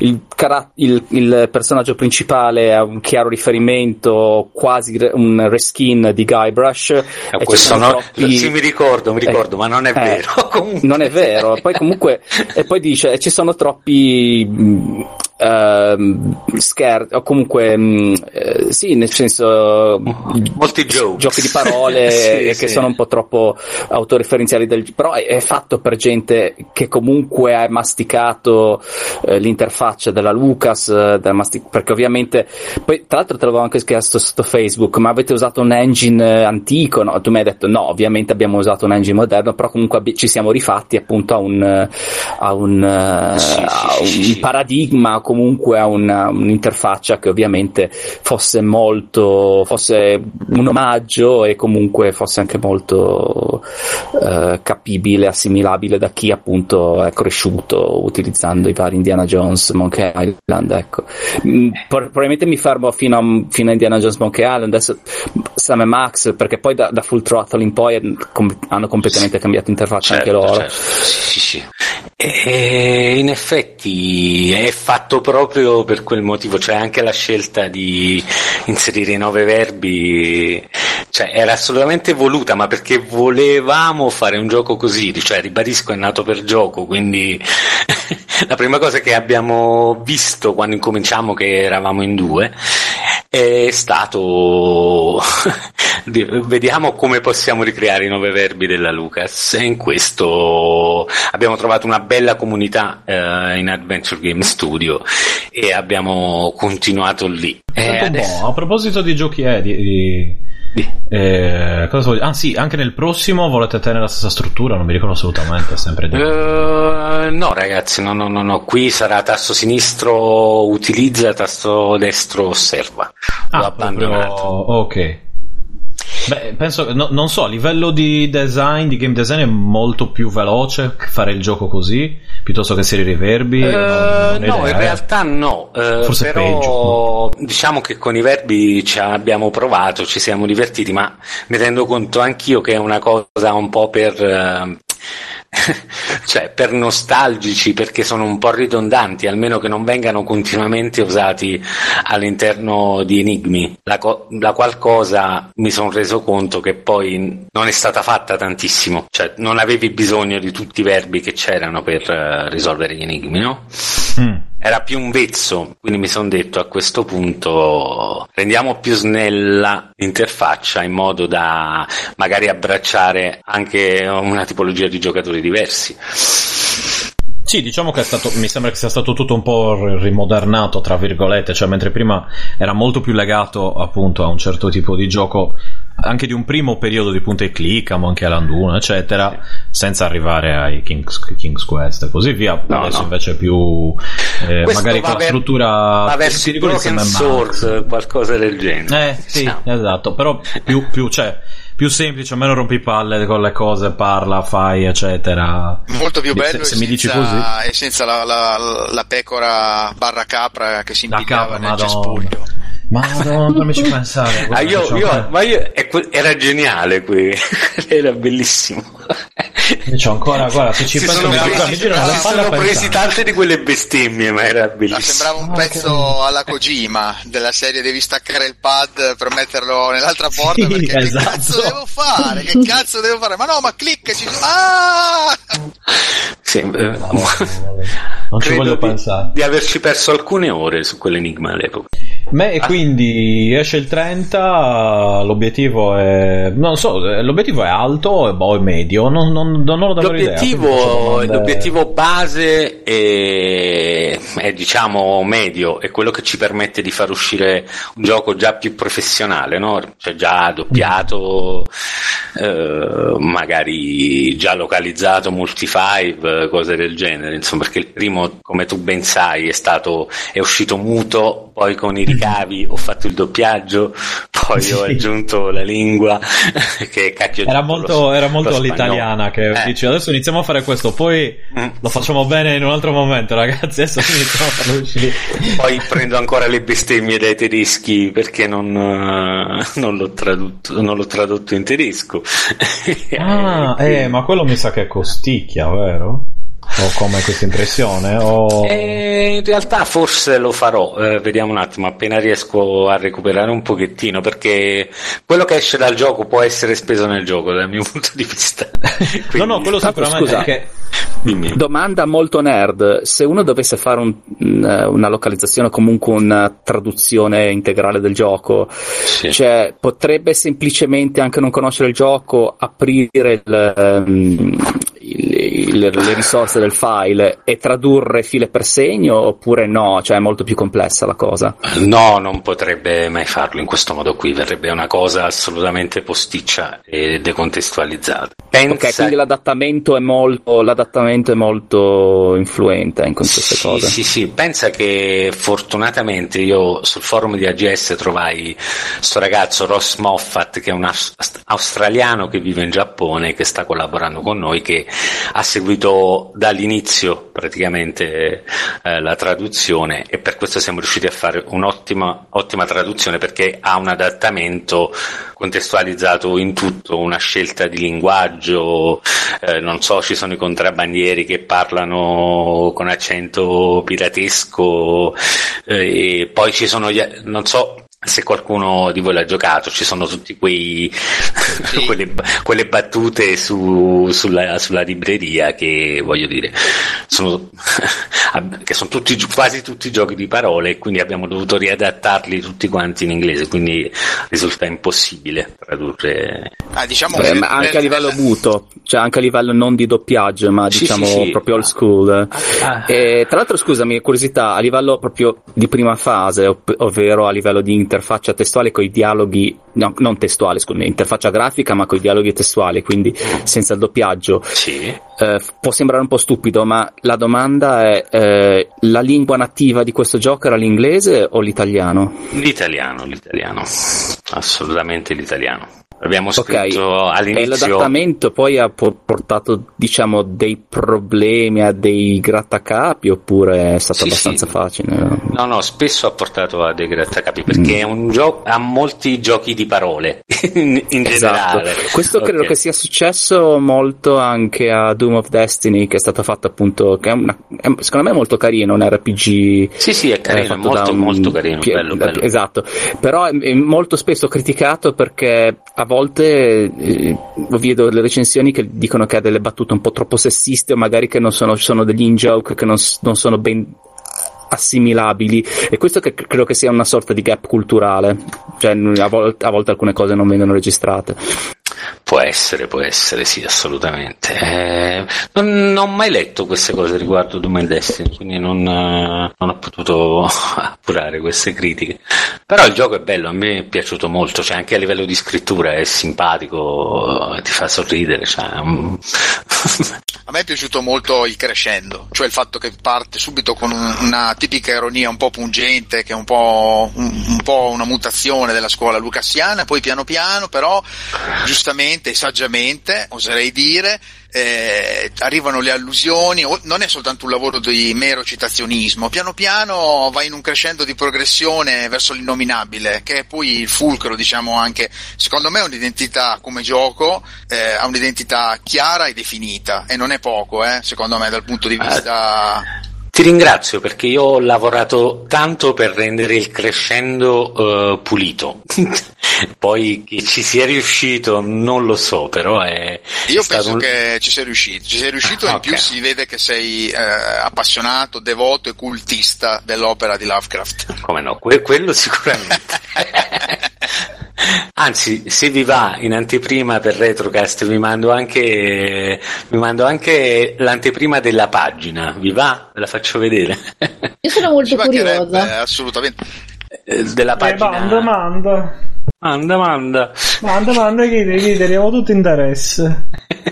Tra l'altro questo 2018, se non ricordo male, è all'insegna anche dei giochi di Lovecraft, ce ne sono già due, uno è già uscito, che è Call Ah, è Cthulhu. Veramente? Penso di sì, sia già Com'è? uscito. No, no, no, no, esce tra... Ah, non è ancora uscito. Eh, guarda, mi ricordo che il problema è che esce tipo due giorni dopo Red Dead Redemption 2. Da, da, da, da. Eh, e quindi io Palle mi di sto... cavallo. E Eh, come, esatto. come si fa allora? Come si fa? Io mi sto sparando nelle palle di cavallo, però non è un male alla fine, perché mi son detto Red Dead Redemption 2 partirà al day one, quello ne sono, cioè vado e me lo compro proprio come i bambini. E, e il giorno, esce il giorno dopo il, mio, il giorno del mio compleanno, e quindi figurati proprio è, è un regalo. E uscirà GameStop. dopo.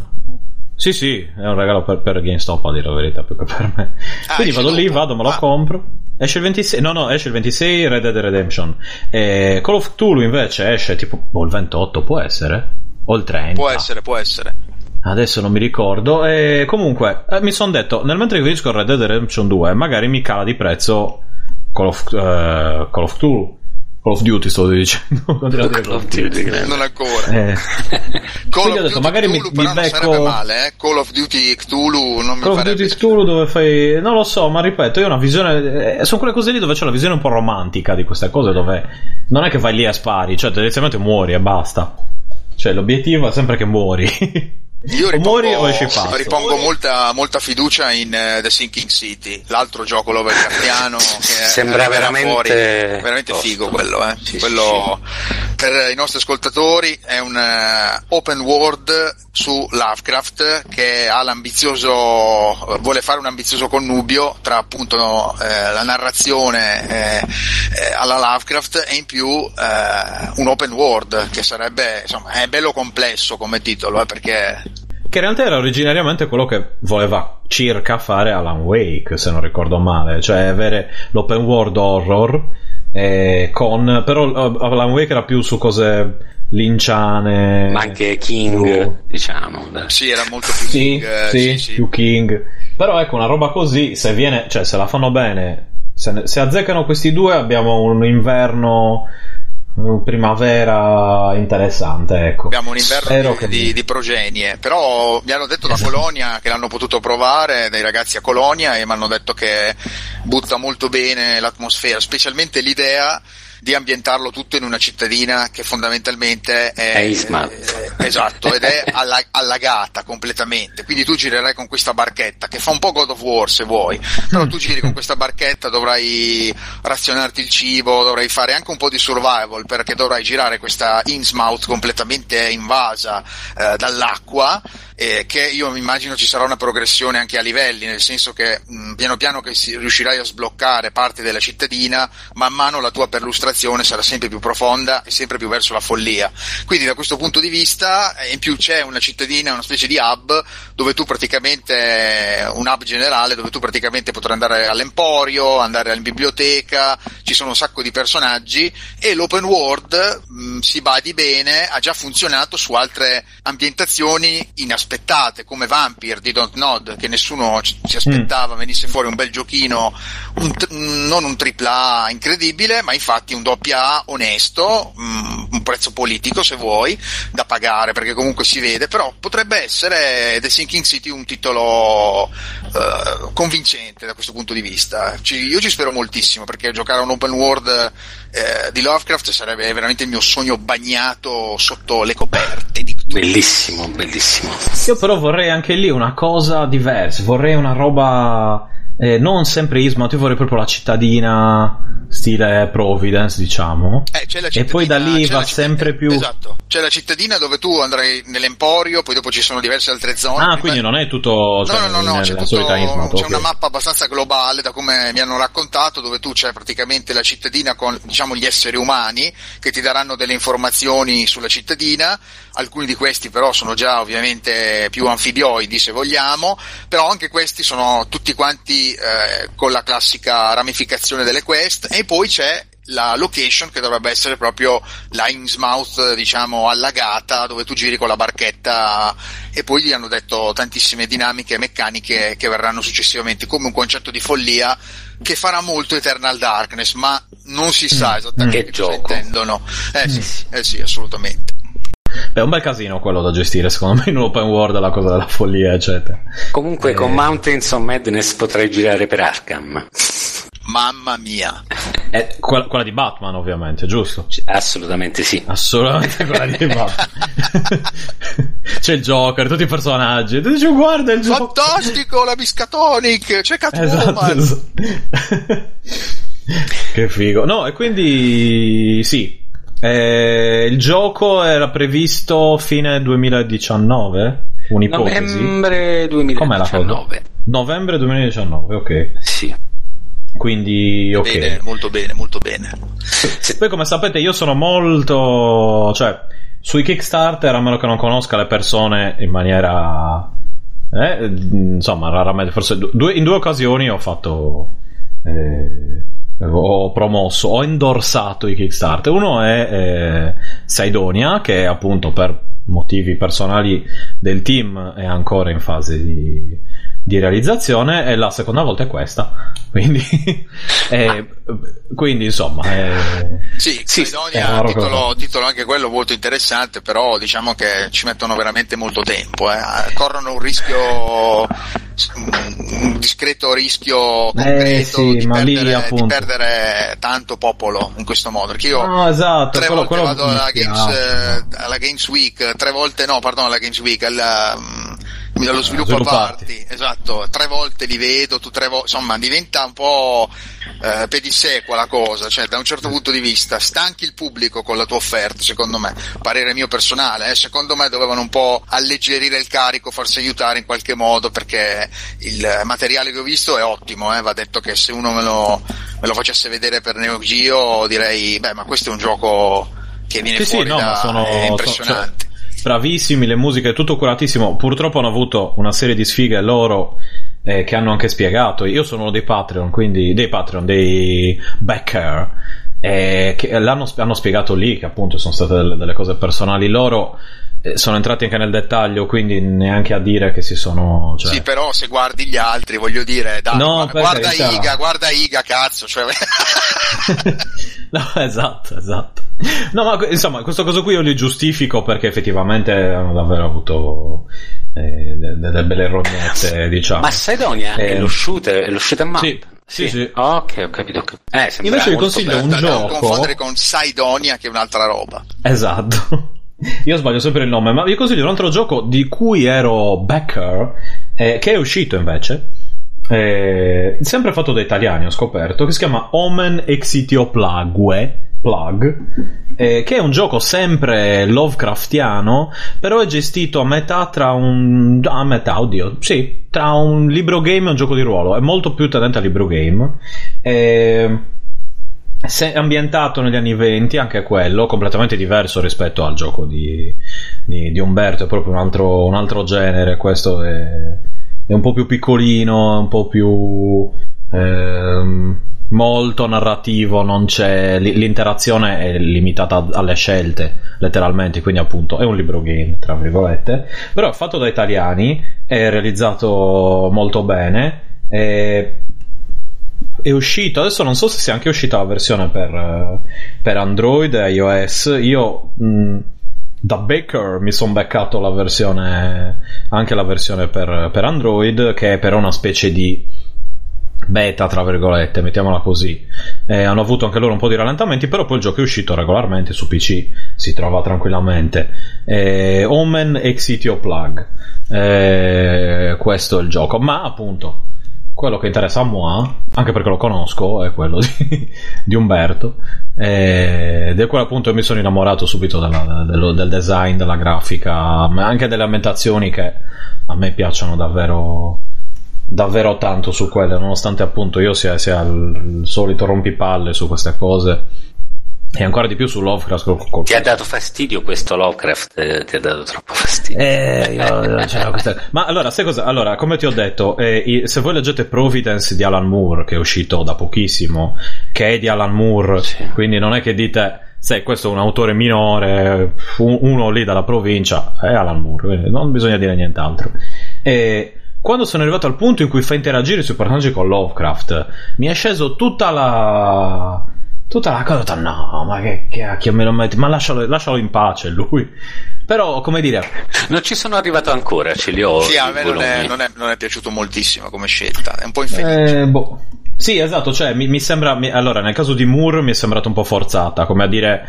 È come il fanservice dove ti devo far vedere la scollatura della tizia nel coso giapponese dove non ci sta a fare un cazzo. Secondo me, in quella situazione lì, Lovecraft non ci stava a fare un cazzo. Eh, A in me generale. Questa cosa di Lovecraft è uscita giocando di ruolo, tra l'altro, non era neanche nei plot all'inizio. Ma tu, Gioca- tu giocavi al gioco della, della Causium, il classico? Sì, insomma. a richiamo Ah, di Cthulhu, ok, sì, ok. sì. Uh, migliaia, esatto, migliaia di quello. partite. Esatto. Sì, con, Eh, eh, vabbè, con degli amici ho giocato il plot eh, non del primo gioco, dopo aver fatto il primo gioco ho giocato il plot che avevo scritto per questo qui. A un a un certo punto è uscito fuori sto fatto di Lovecraft perché, perché era simpatico, ci stava, cioè perché un po' in- cioè, sono importanti nel background, sono importanti Lovecraft, eh, Abdul Alazred, eh, Randolph Carter stesso. quindi ci sta un po' di. Ma in Mountains of Madness non si vedrà questa la- la- cosa. immagino che tu l'avessi giocato Shadow of the Comet o no? Quello dell'Infrogames. eh. Sì, sì, sì, sì, l'ho giocato, l'ho giocato. Eh, se ti ricordi, lì c'è assolutamente un personaggio che è Lovecraft, che è il tizio in carrozzina, quello sì. sopra, ed era geniale come citazione. Cioè, ci sono delle cose che ci stavano, ci stanno, diciamo, in uno spazio, in una meta. Esatto, è altre quello. cose non ci stanno. È Cioè, un nel caso come- di Moore non ci stava a fare un cazzo, secondo me. Esatto, Eh, sì. Però mi ha spiegato un po' Umberto dove- come l'hanno inserito loro ed effettivamente in quel caso lì ha senso. Cioè, non è Cioè- la roba che. Io, io però, come ho visto l'immagine, ho fatto: No, no, c'è di nuovo lui. Oh mio dio! E sono già lì che iniziavo ad agitarmi. Però è da, è da giovane. È da giovane, esatto. È da giovane. No, no, ma ripeto, ha un certo ruolo, come mi ha spiegato, che non è quello del, appunto, come in Moore dove arriva questo qu- quasi involontario Deus Ex Machina eh, che sa tutte queste serie cose qui, eh, eccetera, eccetera. Insomma, eh, è diversa come cosa, quindi nonostante quello ha passato il mio, il mio severo... il Ma la demo, severo provata, giudizio. la demo l'hai provata? La demo l'ho provata, sì, l'ho provata oggi, visto che tra una cosa e l'altra l'ho, l'ho scaricata oggi, prima. E, e ripeto, io sono innamoratissimo della, della grafica e sembra davvero il gioco interessante. Poi Speriamo chiaramente che, adesso... speriamo che sia anche divertente, perché poi la grafica. No, no, lo so, ovviamente, però in una demo guardi le cose proprio quelle che ti vengono, che ti saltano all'occhio Sì, subito. in perché- realtà questa div- era una ve- doveva essere una vertical slice per mostrare nel Kickstarter quale sarebbe stata la qualità del prodotto finale. Però poi alla fin fine invece di due stanze ne sono venute 8, 10, 12 ed è diventata una piccola demo o una mini avventura da questo punto di vista.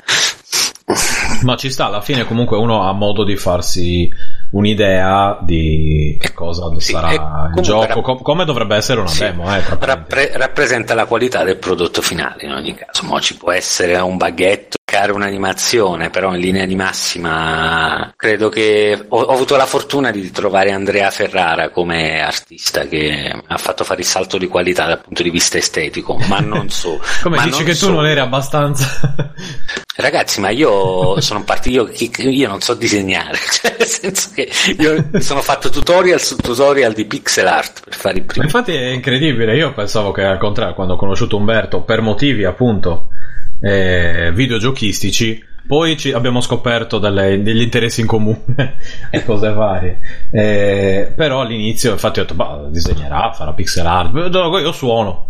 Cioè, proprio non c'entrava niente. tutt'altro, non c'entra un cazzo.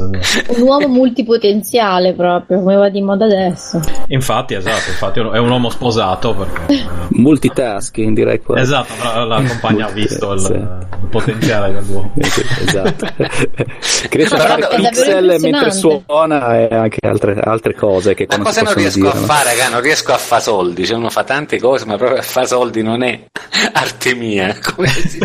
Quello, guarda, Beh, purtroppo... falli in pixel, scusami, quelli ho- falli come quelli di Super Mario. Cioè, disegnali sono- come Super Mario e poi... Devi combattere la povertà. Eh beh, ma è giusto così, ti, ti dà la forza di. Scusa, combattere.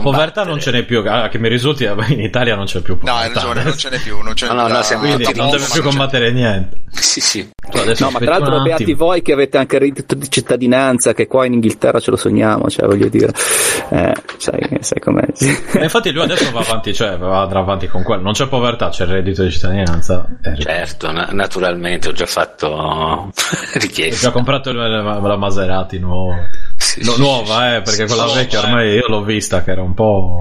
Eh. Non mi piace Ah, più, ma- ma- un modello ma- che a me non piace più. Ma parliamo di videogiochi. perché- Ma parliamo. Scusate, tra l'altro, scusate, eh, Sentiamo, mi allora. rimetto all'ordine, visto Mm. che si parlava di Kickstarter e penso di giochi leggermente tetri. ehm, ora, premetto, non ho fatto il backing per adesso, ma sono molto, molto eh, incuriosito. Eh, consiglio di dare un'occhiata a Blasphemous. Che è fatto da un. Qualcuno sa di cosa sto parlando? Sì, Ecco, per- è praticamente un. Tu ehm, sei? Tu sei chi, scusate? Tu sei Emma, giusto? Sto scherzando. Sì, io sono Emma. Perché... Che cazzo mi rispondi anche? esatto. sì, no, tu sei... Vabbè, no, comunque eh, secondo me è un gioco che merita molto, anche perché è fatto da questa team che mi sembra che sia sudamericano e ehm, è praticamente un platformer, un platformer credo nell'era 16 bit, forse Neo Geo, può essere assimilabile a una cosa del genere, fatto mm, penso in maniera molto curata, ha già avuto molto riscontro positivo a livello critico e credo che utilizzino anche proprio del, dei temi folcloristici o comunque religiosi tipici appunto dei paesi latinoamericani. Per cui insomma sono quelle cose per cui secondo me si riesce intelligente è, è, ed è proprio qua che gli indie osano dove i AAA poi eh, in realtà vanno un po' sul, sul terreno già battuto, no? quello di riuscire a trovare delle tematiche che magari sono anche personali, delle, delle, delle storie. Eh, mi, mi, veniva in mente anche lì un altro mh, eh, sviluppatore brasiliano eh, che aveva fatto Papo Io eh, che è un videogioco di esplorazione in cui c'è questa allegoria della, de, di una bestia che ti segue e lui praticamente ha preso spunto dal fatto che suo padre quando era bambino era abbastanza alcolizzato e, per cui vedeva in questa bestia una metafora e mm, secondo me sono belle queste cose quando per comunque PS3 se non ricordo male o no? Per PS3 eh, mi sembra sì, io, vabbè, ce l'ho su, io ce l'ho sotto Steam, io ci ho giocato sotto ah, Steam e ah, sono arrivato quasi alla fine, ma io sono fantastico per mollare i giochi quando poi arrivo quasi alla fine ma mi incarto, per cui non l'ho, non l'ho finito. Però comunque adesso, al di là della digressione, mh, mm, sì, secondo me mh, mm, anche soltanto vedere il lato artistico merita tanto questo Blasphemous. Tra l'altro non è una cosa, cioè mi sembra che con 20 dollari di backing te lo porti, ovviamente passati quelli scontati. 20 dollari. Eh, lo so, per il sì, sultano so del Brunei. Ma, che... eh, ma eh, sono lo gli so, allora, last, di, sono gli stessi di Last Door, lo sbaglio. Esattamente, sì, sì, sono, sono, proprio loro. Sono loro, staff, sono loro. Mm-hmm. Ecco, The Last Door, sì. bellissimo come atmosfere, com'è però era troppo pixelloso. cioè, era davvero. Vabbè, però era fatto apposta. Lo so che era fatto apposta. Sì, però aveva quello stile che era troppo, è, è, troppo ingombrante. Secondo me, anche nel pixel ci deve essere una misura di mezzo. Per esempio, con Blasphemous hanno fatto tutta un'altra roba. Sono andati proprio sulla gloria del 32 bit, ma neanche, anzi, sì. anche di più. Eh, hanno fatto una roba mostruosa. Sì, sì, poi, tra l'altro, ha delle sprite, animazioni, texture molto più.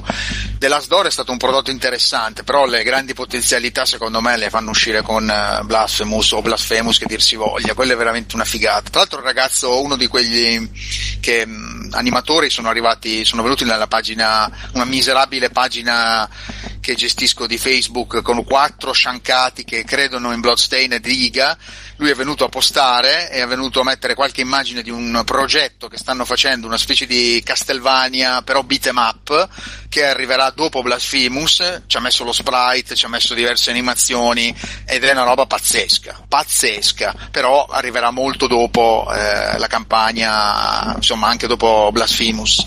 Bene, bene, bene, bene. Eh, ma, ma visto che stavi parlando, ci narri di due giochilli? Poi... Ma sì, guarda, io tra l'altro mi sono anche fatto una lista perché effettivamente di cagate in mano diciamo che ce ne abbiamo avute tutti, per cui come non cogliere l'occasione. Ah, scusate, però, visto che datemi l'occasione per digredire, non, si, non, parlare di giochi. Parlo di una cosa che comunque fa abbastanza paura e credo che già che c'è la, la Francesca qua probabilmente si fa anche due ghignate. Oggi guardando su Facebook tutto il pattume che insomma quando, che è presente quando fai scroll così in maniera molto passiva, ho visto una persona che ha messo il link di ehm, praticamente una marca che si è messa a fare slip da donna con il neopreme, tipo la, la, la, la gomma, quella memoria, Oddio. quella puffosa, eh, col camel toe. Cioè, praticamente così, ah, eh sì, così ti si vede tipo la figa, cioè come se sì, tipo, non sì, so, sì, i Wonder Bra, ma con, con, la figa, la figa camel toe praticamente per, per i pantaloni. Io, io, allora, io lo... cioè, J- Jamie, impatto per la donna, fantastico. Ma tipo su Wish si trovano quelle cose. Ti piace la merda? Io non lo so, io, questo, io spero che sia giapponese. Perché allora è cinese, o meglio, di origine cinese, non okay. sia giapponese, ma lo vendono nei siti cinesi tipo Wish. I cinesi hanno eh, già io... superato abbondantemente i giapponesi giapponesi, eh, Ormai... diciamolo pure. Eh, io Però... mi chiedo una cosa, allora, a me è venuto sto dubbio. Cioè, quando l'ho visto la prima volta ho pensato, questo è per un uomo travestito che vuole avere il camel toe. Esatto. No, no, quello è proprio, no, quello è Allora, proprio io, per... eh, io posso dire, un- cioè questa è proprio una digressione super OT, proprio adesso mi... Beh, oddio, è un po' horror anche questo perché il, il- il- horror, il push, il push camel toe è... No, Nella- lascia- nell'azienda dove lavoravo veramente prima- survival, survival horror queste Survival, cose, vabbè. mamma mia. Dai, nell'azienda dove lavoravo prima, la stilista che faceva la stilista di intimo mi ha, mi ha confessato che in un'altra azienda a un- ogni stagione facevano un accessorio per la collezione di intimo e c'è stato un anno in cui hanno messo esattamente il, il camel toe da inserire negli slip, qualunque slip per farlo, quindi mm, ed è, è per donne. Ok. No, va ok. bene, ma io, io però vorrei, eh, la seconda domanda è io vorrei conoscere quale donna si co- una donna che si compri un enhancer di camel toe. Perché Ma probabilmente so. è da regalo, non lo so, non lo so. No, però vabbè, ma cioè, non è la tipo, ma se, se dici sono, sono le ciabatte col cazzo sopra e ti dico, vabbè, dai, una goliardata. Eh Ma esatto. se tu mi dici Come che una, che una dire, è stilista l'ha messo, Scusate il gioco di parole. eh sì. Ok, esatto. Va bene, quindi hai preso paura con questo e poi hai deciso di comprartelo per. per eh, Sì, sì, no, me lo essere più- compro assolutamente, certo. Bravo, bravo. Eh, Te l'ho adesso- detto, no, la mia mente malata era per uomini, figurati. Cioè, non era per. Ah, ok. cioè, non era per. Quindi. Ma no, No, per ci fermo sia. mister quando li tagli. Non vado oltre, ma credo che poi ci sia un conflitto Eh. di interessi. Se un- un- metti neopreme sopra, diciamo, delle sporgenze Sì, sì, preesistenti, per cui diciamo che lì poi div- diventa abbastanza. Non so se sia una sindrome di mancanza del pene o di mancanza del toe o di mancanza di, che- di sto cazzo, di O di- cervello. di mancanza ecco, di camel. Di mancanza di camel, esatto. Di cammelli, esatto. Comunque, Oppure no, che dai, puoi fumare e non ce li hai. di ca- eh, di- esatto, di camel. Eh, c'è- ce l'hai una camel? No, Vedi? ma guarda che slip che c'ho. Però guarda cosa c'ho qua eh, sotto. Guarda cosa c'ho qua sotto, esatto. no, Benissimo, comunque, allora dicevamo. Molto, molto questo, horror, esatto, dopo molto, aver, molto Molto, horror. Questo mi ha fatto molta paura, devo dire. dopo aver pu- portato in vacca tutto, allora ritorno torno agli albori, dai. eh, ma posso Ehm, interromperti un attimo? Dai, Un attimo vai, vai. Dato, dato che sono non- abituato, non ti preoccupare. No, no, no, un attimo solo, dato che io non ho parlato di Vai, vai, giochi vai. che fanno paura. Giocate che vi piaccia o meno, giocate Resident Evil 7 col casco VR. Mamma mia. E vi Ah no, ecco, è vero. Io devo far finire Umberto, ma io dopo una certa ora, come sapete, sragiono. No, no, beh, no, volevo dirvi solo questo. Volevo nominarvi Splatterhouse, ma lo conoscete, il primo gioco che mi ha fatto cagare. Eh, eh. Assolutamente. Però, Assolutamente. ragazzi, Resident Evil 7 col caschetto non si può giocare. Cioè, No, è terribile, è terribile. Tra l'altro io è stato un successo clamoroso per me perché del nostro canale quella sera abbiamo fatto la live, quasi 100 persone, un successo, a un certo punto sentono il sottoscritto che dice ragazzi io non ce la faccio, tutti a commentare, a scrivere ma come non ce la fai ragazzi non ce la faccio, mi dispiace, io devo, devo interrompere, mi dispiace, non ce la... ma come non ce la fai? Ho detto, ragazzi mi vengono su le case abbandonate, quando da bambino andavo, no, cioè non ce, la fa- non ce l'ho fatta, eh. No, no. ho dovuto interrompere la live, Eh, incredibile. È, è troppo, è troppo immersivo, cioè diventa non piacevole a un certo punto, secondo me. eh, no? Sì, quando eh, finalmente torna ad essere Resident Evil, quindi hai lanciafiamme, bazooka, no vabbè bazooka no, però c'hai tutto l'armamentario, prendi un po' di coraggio, un po' di fiducia di affrontarlo, ma la prima Ragazzi- esperienza col VR è destabilizzante. Quando sei, quando sei legato che poi ti rincorre per la casa, quella scena proprio è al cardiopalma. Cioè, Io avevo già veramente. problemi comunque a giocare a Resident Evil 4 sulla Wii, per cui immagino che No, questo sia qualcosa di esatto. No, no, un, po', un po' oltre. assolutamente, esatto. Ti dico solo che c'è una scena dove si rompe una parete, penso che mi sia andato il cuore in gola. Si, si spacca una Escono parete dalle fottute pareti! "Mamma mia, Escono dalle terribile." fottute pareti! Cosa del genere, esatto. Tra l'altro Stefano è un fan di Gianfranco Marziano che si Eh. è sentito malissimo giocandolo, è stato bianco per un'ora. Ma per, per lo spavento o per il motion Ah, per, sickness? per paura e motion sickness insieme. Ma diciamo che il motion sickness è una roba che si potrebbe definire come avere le farfalle nello stomaco. Non te ne rendi conto quando oramai iniziano a nidi- nidificare. Cioè dici, Sì, un momento, ma non ho più esattamente la cognizione se sto male per quello che vedo e per come mi viene presentato, oppure se effettivamente ho un'avversione con eh, il PSVR. Nel mio caso io non ho l'avversione col motion sickness, però Resident Evil 7 mi ha fatto veramente cagare addosso, ma proprio tantissimo. Bene, bene. Vabbè, questo Ci vorrò poi giocare vabbè. prima o poi perché mi- la, la cosa mi interessa davvero tanto, ma appunto ci giocherò assieme a qualcuno. Poi vabbè, uno dei miei, dei miei, giochi horror preferiti è Dark Corners of the Earth con lo Cthulhu. Ah, eh, mamma mia, lo stavo per citare eh, quando siete partiti eh. con la tangente con i giochi sì, Lovecraftiani. Sì. Ho detto adesso gli infilo eh. Dark Corners. Infatti, la fuga dalla Gilman mi sono direttamente ispirato a notato, Dark Corners of the Earth. ok. Ho notato che è un grandissimo titolo, tra l'altro. Sì, ma è sì quello forse è apprezzato solo davvero dagli appassionati di del ha genere, veramente un, ha un'atmosfera bestiale, cioè nel senso che è veramente fatto bene, no? al di là di tutto. E la prima parte, quando devi chiudere le porte, diciamo, è, è, è agghiacciante. Sì, cioè, quando sì, sei sì, dentro l'appartamento. Ma chi è che segue... chiude quella porta urlando? Ma esatto. Poi segue fedelmente il canovaccio narrativo di Lovecraft perché c'è veramente le scene dove. Sì, ma sai cosa segue? Eh, proprio um, parola per parola, eh, il modulo uh, fuga da Ismouth del richiamo di Cthulhu è proprio sì. uguale, è quello lì. Cioè, comunque, vabbè, volevo dire sti tre giochi, ma tanto si conoscono, dai. No?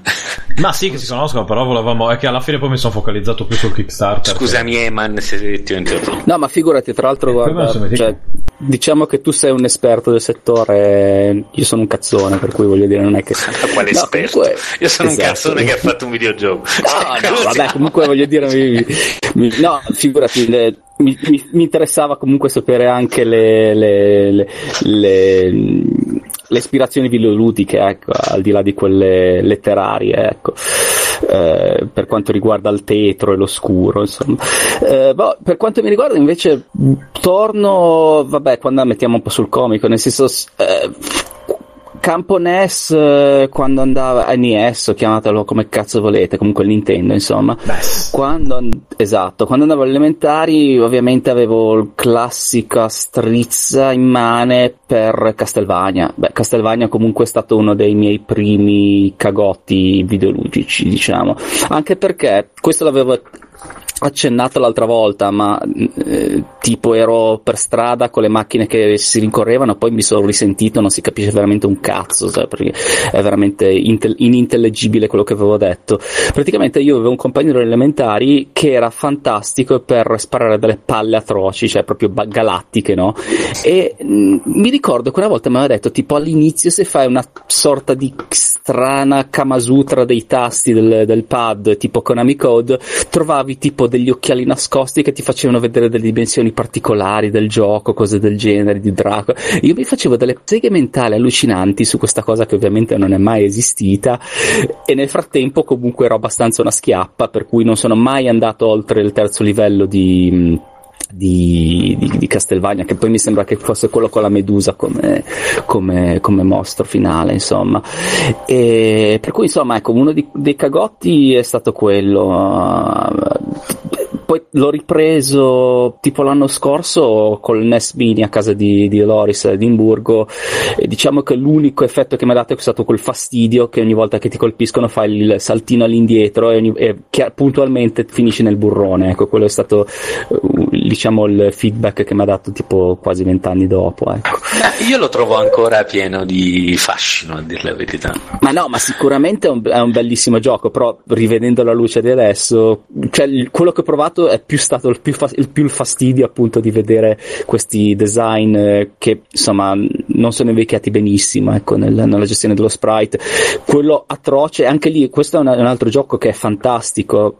Visto per la prima volta anche lì l'anno scorso proprio col Super Nintendo Mini di, di Loris ma ehm, veramente bellissimo pensando appunto che era uscito mi sembra nel 94 col Super NES ma anche lì gestione del, dello sprite del, sol, del salto dello sprite assolutamente snervante era Super Metroid.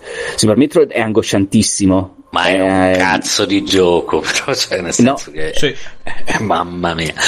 È angosciantissimo. Però, era super, però quando, super quando arrivi a quella, quella, quella, quel punto in cui praticamente sei caduto in fondo, hai attivato il cazzo che devi attivare, poi devi tornare indietro perché ovviamente è un Metroidvania.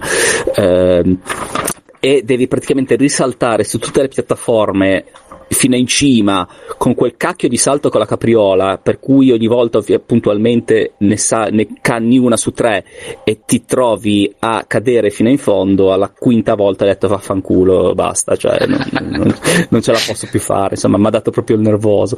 No però comunque anche quello ecco lo, lo metto nella lista. Se l'avessi giocato al tempo probabilmente mi avrebbe angosciato molto più di quello che mi aveva angosciato appunto ovviamente l'anno scorso. Un altro gioco che non so chi lo conosce, però secondo me è un gioco di nicchia un po' culto del, del NES che io ebbi la fortuna di trovare perché ovviamente al tempo non è che le cartucce le trovavi come, come, come trovi i giochi adesso, era Low Gravity Man, Low G Man. Qualcuno lo conosce? Per NES? No, per NES, questo, sì. no, questo non lo conosco. È praticamente è una sorta di ro- è molto in, in, in post, eh, diciamo distopico, post-industriale, infatti tutto questo mondo mh, popolato da robot. Però la, la, diciamo, la caratteristica principale del, è un platformer ovviamente. La caratteristica principale di questo gioco è che praticamente prendevi e, e, da cui pu, pu, appunto il titolo, prendevi dei power up per cui riuscivi a saltare fino a, a uno schermo e tre quarti di altezza. Per cui, grazie a questo stratagemma, praticamente riuscivano a. Hanno, hanno, introdotto delle cose molto carine e se penso che mi sembra che fosse del 90 il gioco, molto avanti proprio come concetto, che era quello appunto di avere un livello, per esempio, se non ricordo male, che era tutto all'interno di questo mostro. Cioè il mostro era la pancia di questo, cioè il livello era la pancia di questo mostro e siccome appunto tu potevi saltare uh, fino a uno schermo e tre quarti d'altezza, il tutto aveva una dimensione molto verticale e alcune mh, location nascoste o secret room diciamo uh, si attivavano soltanto se tu riuscivi a saltare in una zona in, in cima. Beh top. Forse pensiamo un po' tipo Super Mario 3 col, col volo. Ecco che vabbè anche quello è stato un, eh, un'implementazione di design fantastica al tempo, no? quella di trovare appunto tutto una sorta di, sec- di paralivello nelle nuvole, no? e, e per cui, però appunto questo gioco, ritornando a noi, aveva questa atmosfera comunque non horror, ma comunque molto tetra, molto industrial, così, no?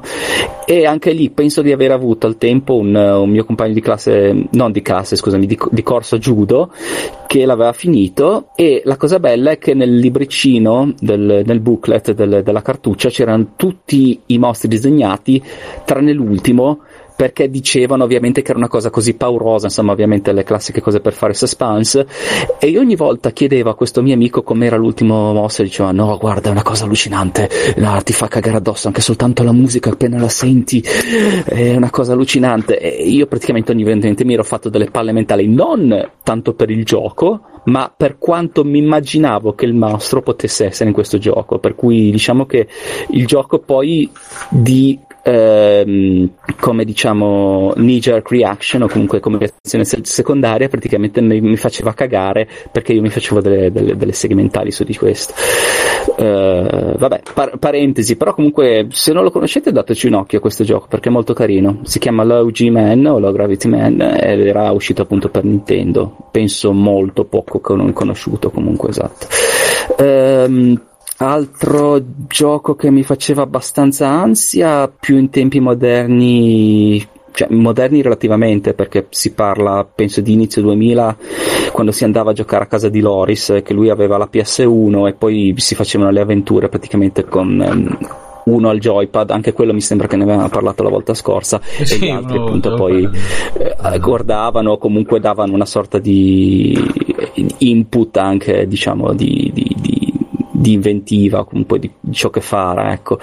E diciamo che um, Alone in the Dark era quello con All In nella um, adesso non mi ricordo quale fosse esattamente eh, con i due no? la femmina e il, la femmina si chiamava All In ehm, sperso appunto in questa isola deserta con sempre pioggia è quello per PlayStation e... 2 se non ricordo male sì Credo che fosse la, la PS1, no, sai? Primo, eh, il no, primo secondo. No, il, il primo c'era su PlayStation. The New primo Nightmare. per la PS1. Ah, Penso che fosse The New Nightmare.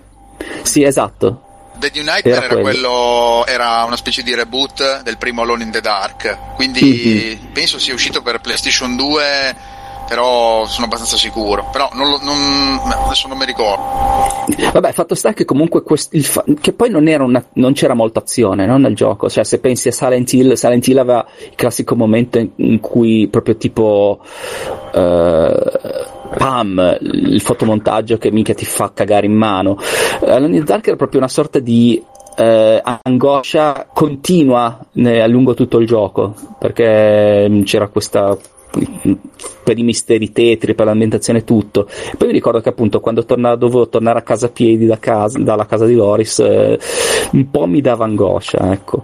Eh, forse mai quanto comunque il Silent Hill 3, seppure poi lo, lo giocassimo mh, mm, in piena estate, però mi ricordo la stanza dello, ste- dello specchio insanguinato fu qualcosa di abbastanza pesante, ecco. Adesso io credo che sia una delle scene un po' di spicco no? delle, delle, delle, delle, scene horror di, di, di, di Silent Hill, eh, proprio la concezione di questo ospedale capovolto, del, di questa dim- paradimensione e, e, appunto poi proprio la, la, la, scena della stanza dello specchio, se qualcuno se la ricorda, non so se sì, sono sì, stato l'unico ad aver avuto un cagotto micidiale, poi appunto tra l'altro al tempo abbiamo proprio detto no, che cazzo succede? Oddio, oddio, oddio, e, e, ovviamente siamo telati, senza neanche, vabbè faccio un minimo spoiler, senza neanche sapere se, che se rimanevi lì poi appunto ci crepavi, però io credo che nessuno, dai, ci sia rimasto lì dentro se non per fare una sorta di, di, di suicidio videoludico, perché appena vedevi quella roba era proprio abbastanza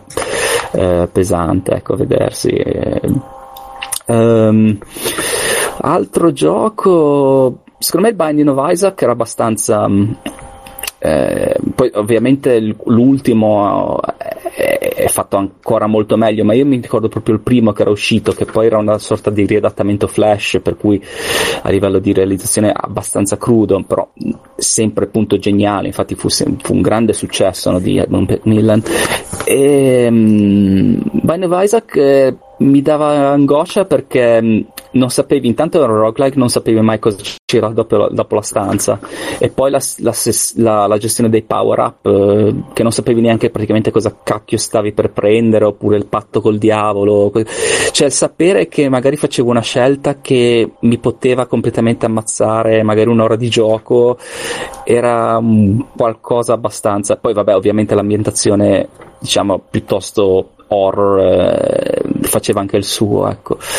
Um, per cui sì, adesso, eh, poi mi piacerebbe sentire i vostri feedback. Non, ne, sono stato l'unico, qualcun altro ha giocato a Binding eh, si è io trovato minuti, ci ho gioco, giochicchiato proprio a dire tanto. Il fatto è che survival horror è un genere è un macrocosmo talmente grande pieno di, di vene diciamo se vogliamo evocare il, la metafora del corpo umano dove non sai mai da, da, che parte, da, che parte, guardare perché è un genere enorme ha dentro è, è, è un genere eh, assolutamente da, da tutti i punti di vista che si presta a tantissimi tipi di tipologie di riflessioni anche sì, e anche al tipologie... Anche la parodia, eh, la di... parodia no? come hai detto di Binding of Isaac, il grottesco, il deforme, sì.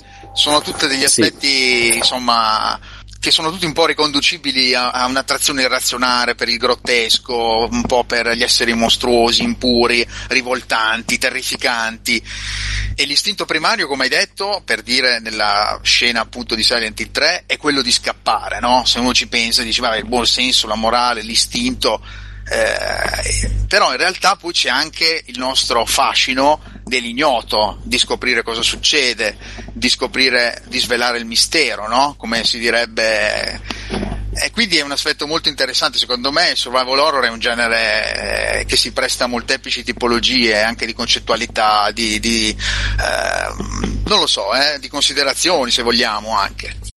Sì, di sicuro, di sicuro, anche perché poi anche proprio a livello tecnico, cioè un sopravvalore può essere un twin stick shooter come Binding of Isaac, volendo, può essere un, in, in, soggettiva, può essere in terza come appunto i vari Silent Hill che abbiamo citato, può essere un'avventura click, eh, può essere anche un'avventura testuale, perché no, voglio dire, eh, per cui ogni, poi ogni medium eh, ha il suo modo di eh, rendere questa insomma, appunto come dicevo, il morboso, comunque l'attaccamento con l'ignoto e l'angoscia nella maniera che più gli si confa. Ecco, eh, ti dirò di più, ecco, secondo me il survival horror può anche essere definito survival horror pur non mettendo in campo l'orrore, mm, diciamo nella sua forma preeminente o più classica, quindi mostri l'occulto, demoni, rituali, cioè ci sono anche dei titoli straordinariamente evocativi, straordinariamente affascinanti, che non per forza di cose vanno a mettere in campo dei mostri, delle creature deformi o delle, delle partenze, diciamo, per il delirio, no? Quindi è interessante Survival Horror come genere principe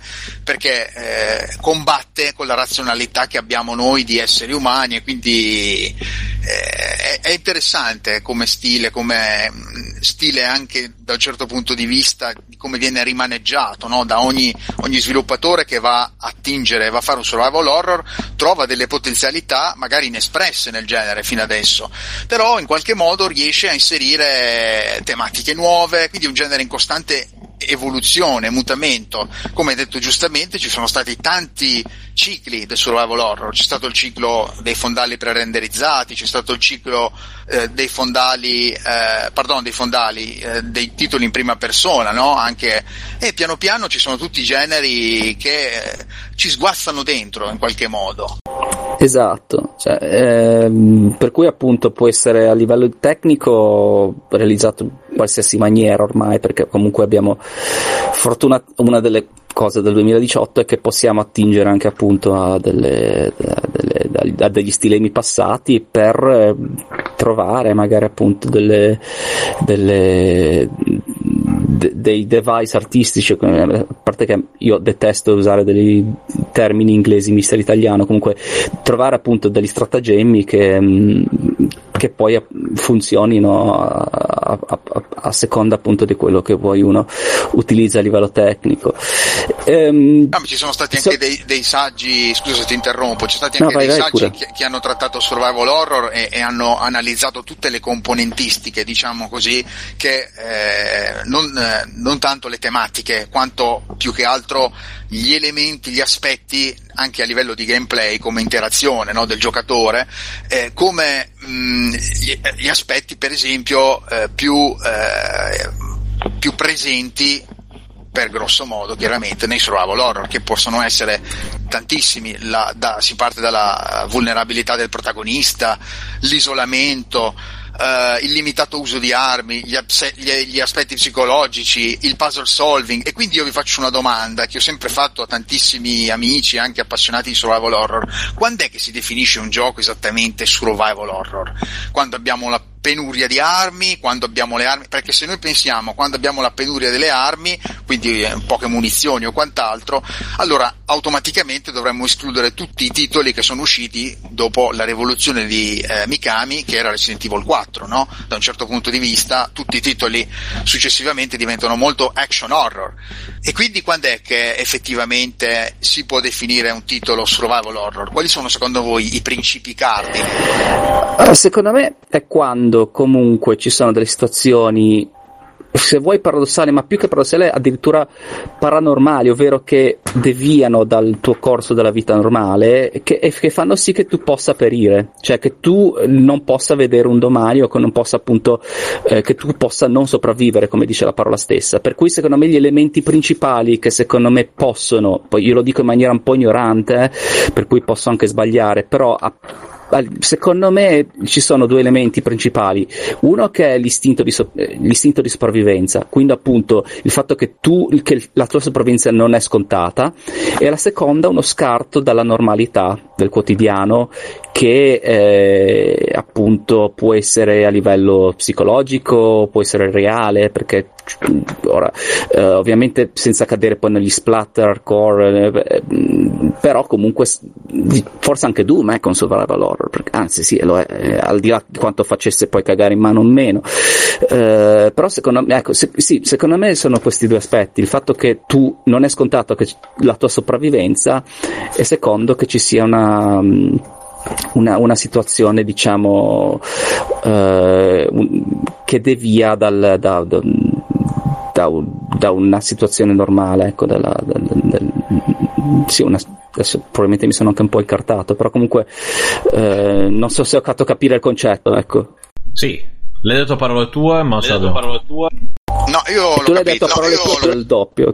Doppio, sì, perché c'è sempre l'eco di. Non so di chi, però, effettivamente, perché nessuno c'ha il. boh. Comunque si è sentito un po' di eco. No, ehm, vabbè, sopra- per cui sopravvivenza e ehm, angoscia de- dettata appunto dalla situazione che- in cui ti sei messo, che è molto claustrofobica o comunque è pericolosa, per cui pericolo e sopravvivenza, ecco, mettiamola così.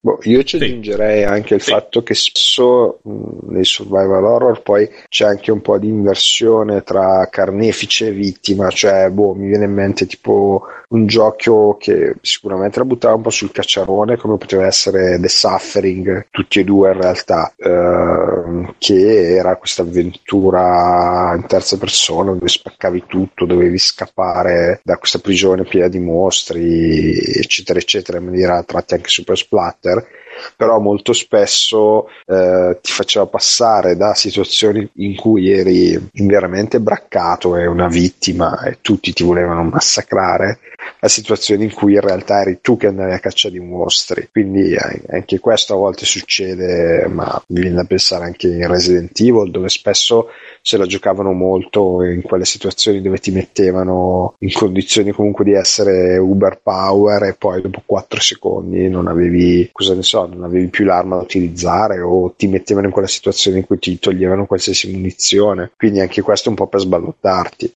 sì, Sì, eh, è un genere molto utile il survival horror da questo punto di vista. Cioè, se, se tu infatti sono d'accordo con le definizioni che avete dato, perché comunque traspare chiaramente l'aspetto anche di sviluppo dei personaggi. Chiaramente ogni storia aveva un suo cannavaccio narrativo, quindi da un certo punto di vista si doveva adattare. Eh, però, ad esempio, eh, tanti titoli, io ad esempio un titolo che assolutamente, anche se eh, ci sono dubbi in merito, se vogliamo, eh, l'ultimo gioco veramente survival horror che ho provato è stato Alien Isolation. Quello, ragazzi, è Bellissimo. quello è uno spett- spettacolare quel gioco lì, è una roba assurda come titolo, dove ho provato estremamente in un ventaglio, diciamo, eh, in un ventaglio di possibilità, chiamiamole così, ho provato tutti gli aspetti del survival horror. Ho provato la paura, la tensione, il limitato uso di armi, aspetti psicologici terrificanti, specialmente nell'audio, la vulnerabilità totale del protagonista e il fatto che fondamentalmente non ci fosse assolutamente eh, un'attenzione viscerale anche per i, non so, per i dettagli, per tanti aspetti, ma soprattutto c'erano dei picchi di adrenalina dovuti all'intelligenza artificiale eh, in possesso dell'alieno, che era un qualcosa che non vedevo nel videogioco da... Vabbè, io poi sono proprio fondato nel, nel survival horror, quindi ne ho giocati veramente tanti, però devo dire che Isolation è una delle migliori incarnazioni del survival horror, terrificante giocarlo tra l'altro in VR, che siano mai state fatte eh, negli ultimi anni, insomma. Quello sì, è un altro di quei giochi che è un po' troppo per quanto mi riguarda. Anche quello vorrei giocarci, ma eh, giochiamoci tutti assieme, tutti assieme alla nostra casa, però, però hai avuto qualche problema con i film? Lo chiedo perché c'è della gente che non mi rivolge più la parola dopo che gliel'ho consigliato. Eh, no, allora qui i film li adoro, cioè gli Alien li ho visti tutti più volte. Sono rimasto traumatizzato da bambino. eh, per- forse l'ho anche già detto per colpa di mio padre che pensando che fosse meno pesante mi fece vedere Alien 3 a 8 anni, non mi ricordo, una cosa così. Ma mi pare che su Freeplay ne abbiamo parlato una sera in qualche occasione dove ho detto che mio padre da piccolo mi raccontava Alien prima di addormentarmi. e c'è, sta- c'è stata la gente che ha Vabbè, riso. ottimo È la parenting, storia diciamo. di una regina. eh, Sì, guarda, esatto. guarda che Esatto. comunque ci ho fatto anche un articolo, l'ho spiegato in lungo e in largo, però il succo è che quando sei un bambino eh, ti- mi è stato raccontato in una maniera assolutamente, eh, assolutamente candida, non so come definirla, mio padre non è che mi terrificava a letto, però mi raccontava di questo alieno, mi parlava, no più che altro della- dell'esplorazione, dell'esplorazione spaziale, già lì avevo la testa che già andava in altri mondi, quindi mi raccontava di questa cosa e mi ricordo sotto le coperte con tutto il, il come si chiama, la spalliera del letto piena di figurine di Capitan Futuro, io mi perdevo in questi racconti che poi vidi anni dopo chiaramente perché non ne avevo assolutamente, non, non mi è mai stato permesso di vedere Alien quando ero piccolo, però chiaramente mi resi conto che o mio padre era un sadico di proporzioni inumane oppure mio padre eh, era riuscito in qualche modo a, a, eh, e non so come, francamente, perché il racconto io me lo ricordo anche pieno di, di dettagli, insomma anche abbastanza minuzioso, però m- mi ricordo che mio padre riuscì in qualche modo, non mi faceva paura, era un'astronave che comunque era confortevole, quasi come le coperte del mio letto, cioè non, non, non riusciva ad averne paura. Anni dopo allora, venne... Anni dopo mi venne eh, proprio scusa, da dire finisci. che cazzo. No, tranquillo. Anni dopo mi venne proprio da dire a mio padre, papà, ma che cazzo. No, Sì, in io glielo rinfaccio fatto una cosa tuttora. fantastica perché Nonostante ami Alien, io glielo rinfaccio quando appena Aveva capita fatto- proprio subito. aveva fatto comunque una cosa fantastica, cioè eh, prendere come, come- come spunto da quella storia per poi per in realtà tradurla e e codificarla in qualcosa che fosse eh, giusto ecco, a livello di, Era, era, era, di né più né, era né più nemmeno una fiaba. Era una fiaba. Ecco, dove- dove questo invece è molto, diciamo, kudos a tuo padre perché comunque eh, non è una cosa eh, così scontata. Invece, ecco, un- per esempio, un- eh, qua appunto mi collego. c'è- c'è- c'è un, c'è un aspetto, chiudo poi ti lascio finire, c'è un aspetto interessante Vai. di questa storia, perché eh, mio padre mi raccontava questa storia, perché era rimasto traumatizzato dal film.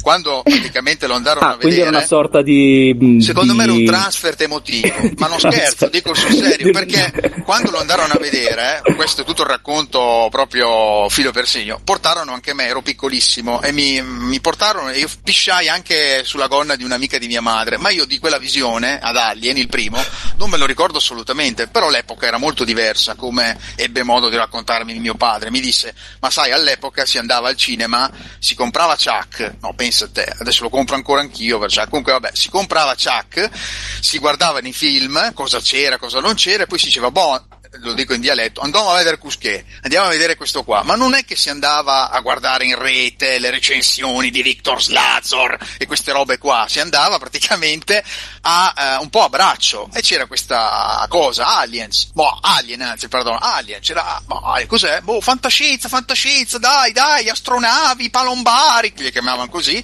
e, e si trovarono di fronte al film di Ridley Scott, che non è una visione proprio... Ribasero un po' brasati, diciamo. Sì, mio padre rimase Ecco. abbastanza No, colpito e- perché... Infatti, ecco, quello che stavo dicendo è che un esempio un po' meno efficace di parenti è stato, mi ricordo, avevo, avevo tipo 8 anni o qualcosa del genere, non so cosa cazzo gli fosse venuto in mente, ero a casa di un amico di mia madre che tipo probabilmente mi doveva fare tipo la babysitter, ma probabilmente si voleva fare cazzi suoi, c'era vicino una VHS di Terminator e cosa ha fatto? Mi ha fatto vedere Terminator ovviamente. Genio, genio! Ge- te- no, ma tra l'altro io praticamente mi ricordo che ero me- mezzo svenuto a quando si apre il braccio c'è i tenni Ah, di... sì. Oh. cioè- Si toglie l'occhio poi. è stato, è stato grandi, fantastico. grandissimi cioè, effetti quelli è prospettici di robot. Sì, sì, sì. E però lì è, no, però appunto questo invece è stato ecco, un esempio di non da non fare, ecco, lo ve lo dico proprio per esperienza personale. E poi scusami, ehm, lascio la parola agli altri perché effettivamente mi sembra che si stia facendo una certa. Mi ricollego soltanto con un, po' un paio di titoli a cose che sono pri- dette prima. Quando, chi è che era Nicola che aveva detto che c'è spesso il tema del- della vittima che diventa carnefice, comunque che ci sono i ruoli che non si riesce a capire, ci sono dei corpi di scena per cui ci si invertono le prospettive, mi sembra che fossi tu no, ad averne parlato. Esatto, sì, sì, l'avevo detto io. Ecco, perfetto. Eh, io, tra l'altro, è un giochino abbastanza piccolo ed è, mi sembra che sia, mi sembra che sia anche gratis, eh, anzi ne sono quasi sicuro, sotto Steam. Ehm, secondo me sono un paio di ore spese bene perché il, la- la- il modo in cui appunto c'è la narrazione mh, interattiva ehm, scusa, il modo in cui è gestita la, la narrazione interattiva eh, fa sì che appunto poi eh, quello che pensavi fosse successo in realtà dà, dà- dà ambito a, un, gran bel colpo di scena che un po' ti, ti- ti rimette in, in discussione tutto quello che avevi fatto e si chiama Serena. Non so se qualcuno non so se l'ha No, giocato questo qualcuno Questo no. eh, è un titolo carino, eh, cioè, ve l'ho detto, secondo me è passato un paio d'ore mm, Indie sempre? piacevole. Come? Indie Sì, beh, sicuramente, tipo, penso che sia proprio, come ho detto, gratis. Si prendere quei titoli free to play. È che è un È mondo un'avventura in talmente, prima. talmente vasto che andarci, andare Sì, sì, ma- è- No, è, è un, eh, sì, è un indie, ov- ovviamente. Avvi- Avviene tutto, ehm, all'interno tra l'altro di questa casa, di questa baita.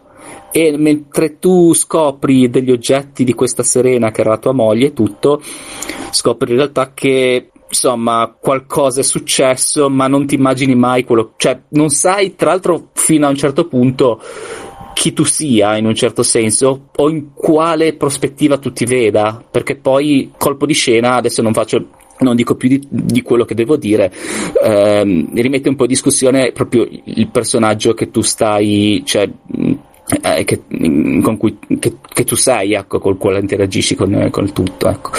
Ah, eh, per cui sì, te lo sei segnato. Ecco, io ti dico, poi tecnicamente magari, però secondo me, mh, ehm, almeno io non sono un esperto mh, come voi, però comunque secondo me a livello di realizzazione e di filo appunto del, del, del sceno, di sceneggiatura, se così si può chiamare, è, è, è, stato abbastanza vincente. Un altro che ehm, diciamo mette in discussione chi è che aveva parlato del, del penso appunto a Silent Hill 4, il, il fatto che appunto eh, la dimensione del tempo è tutta molto labile e, e ti, ti frega.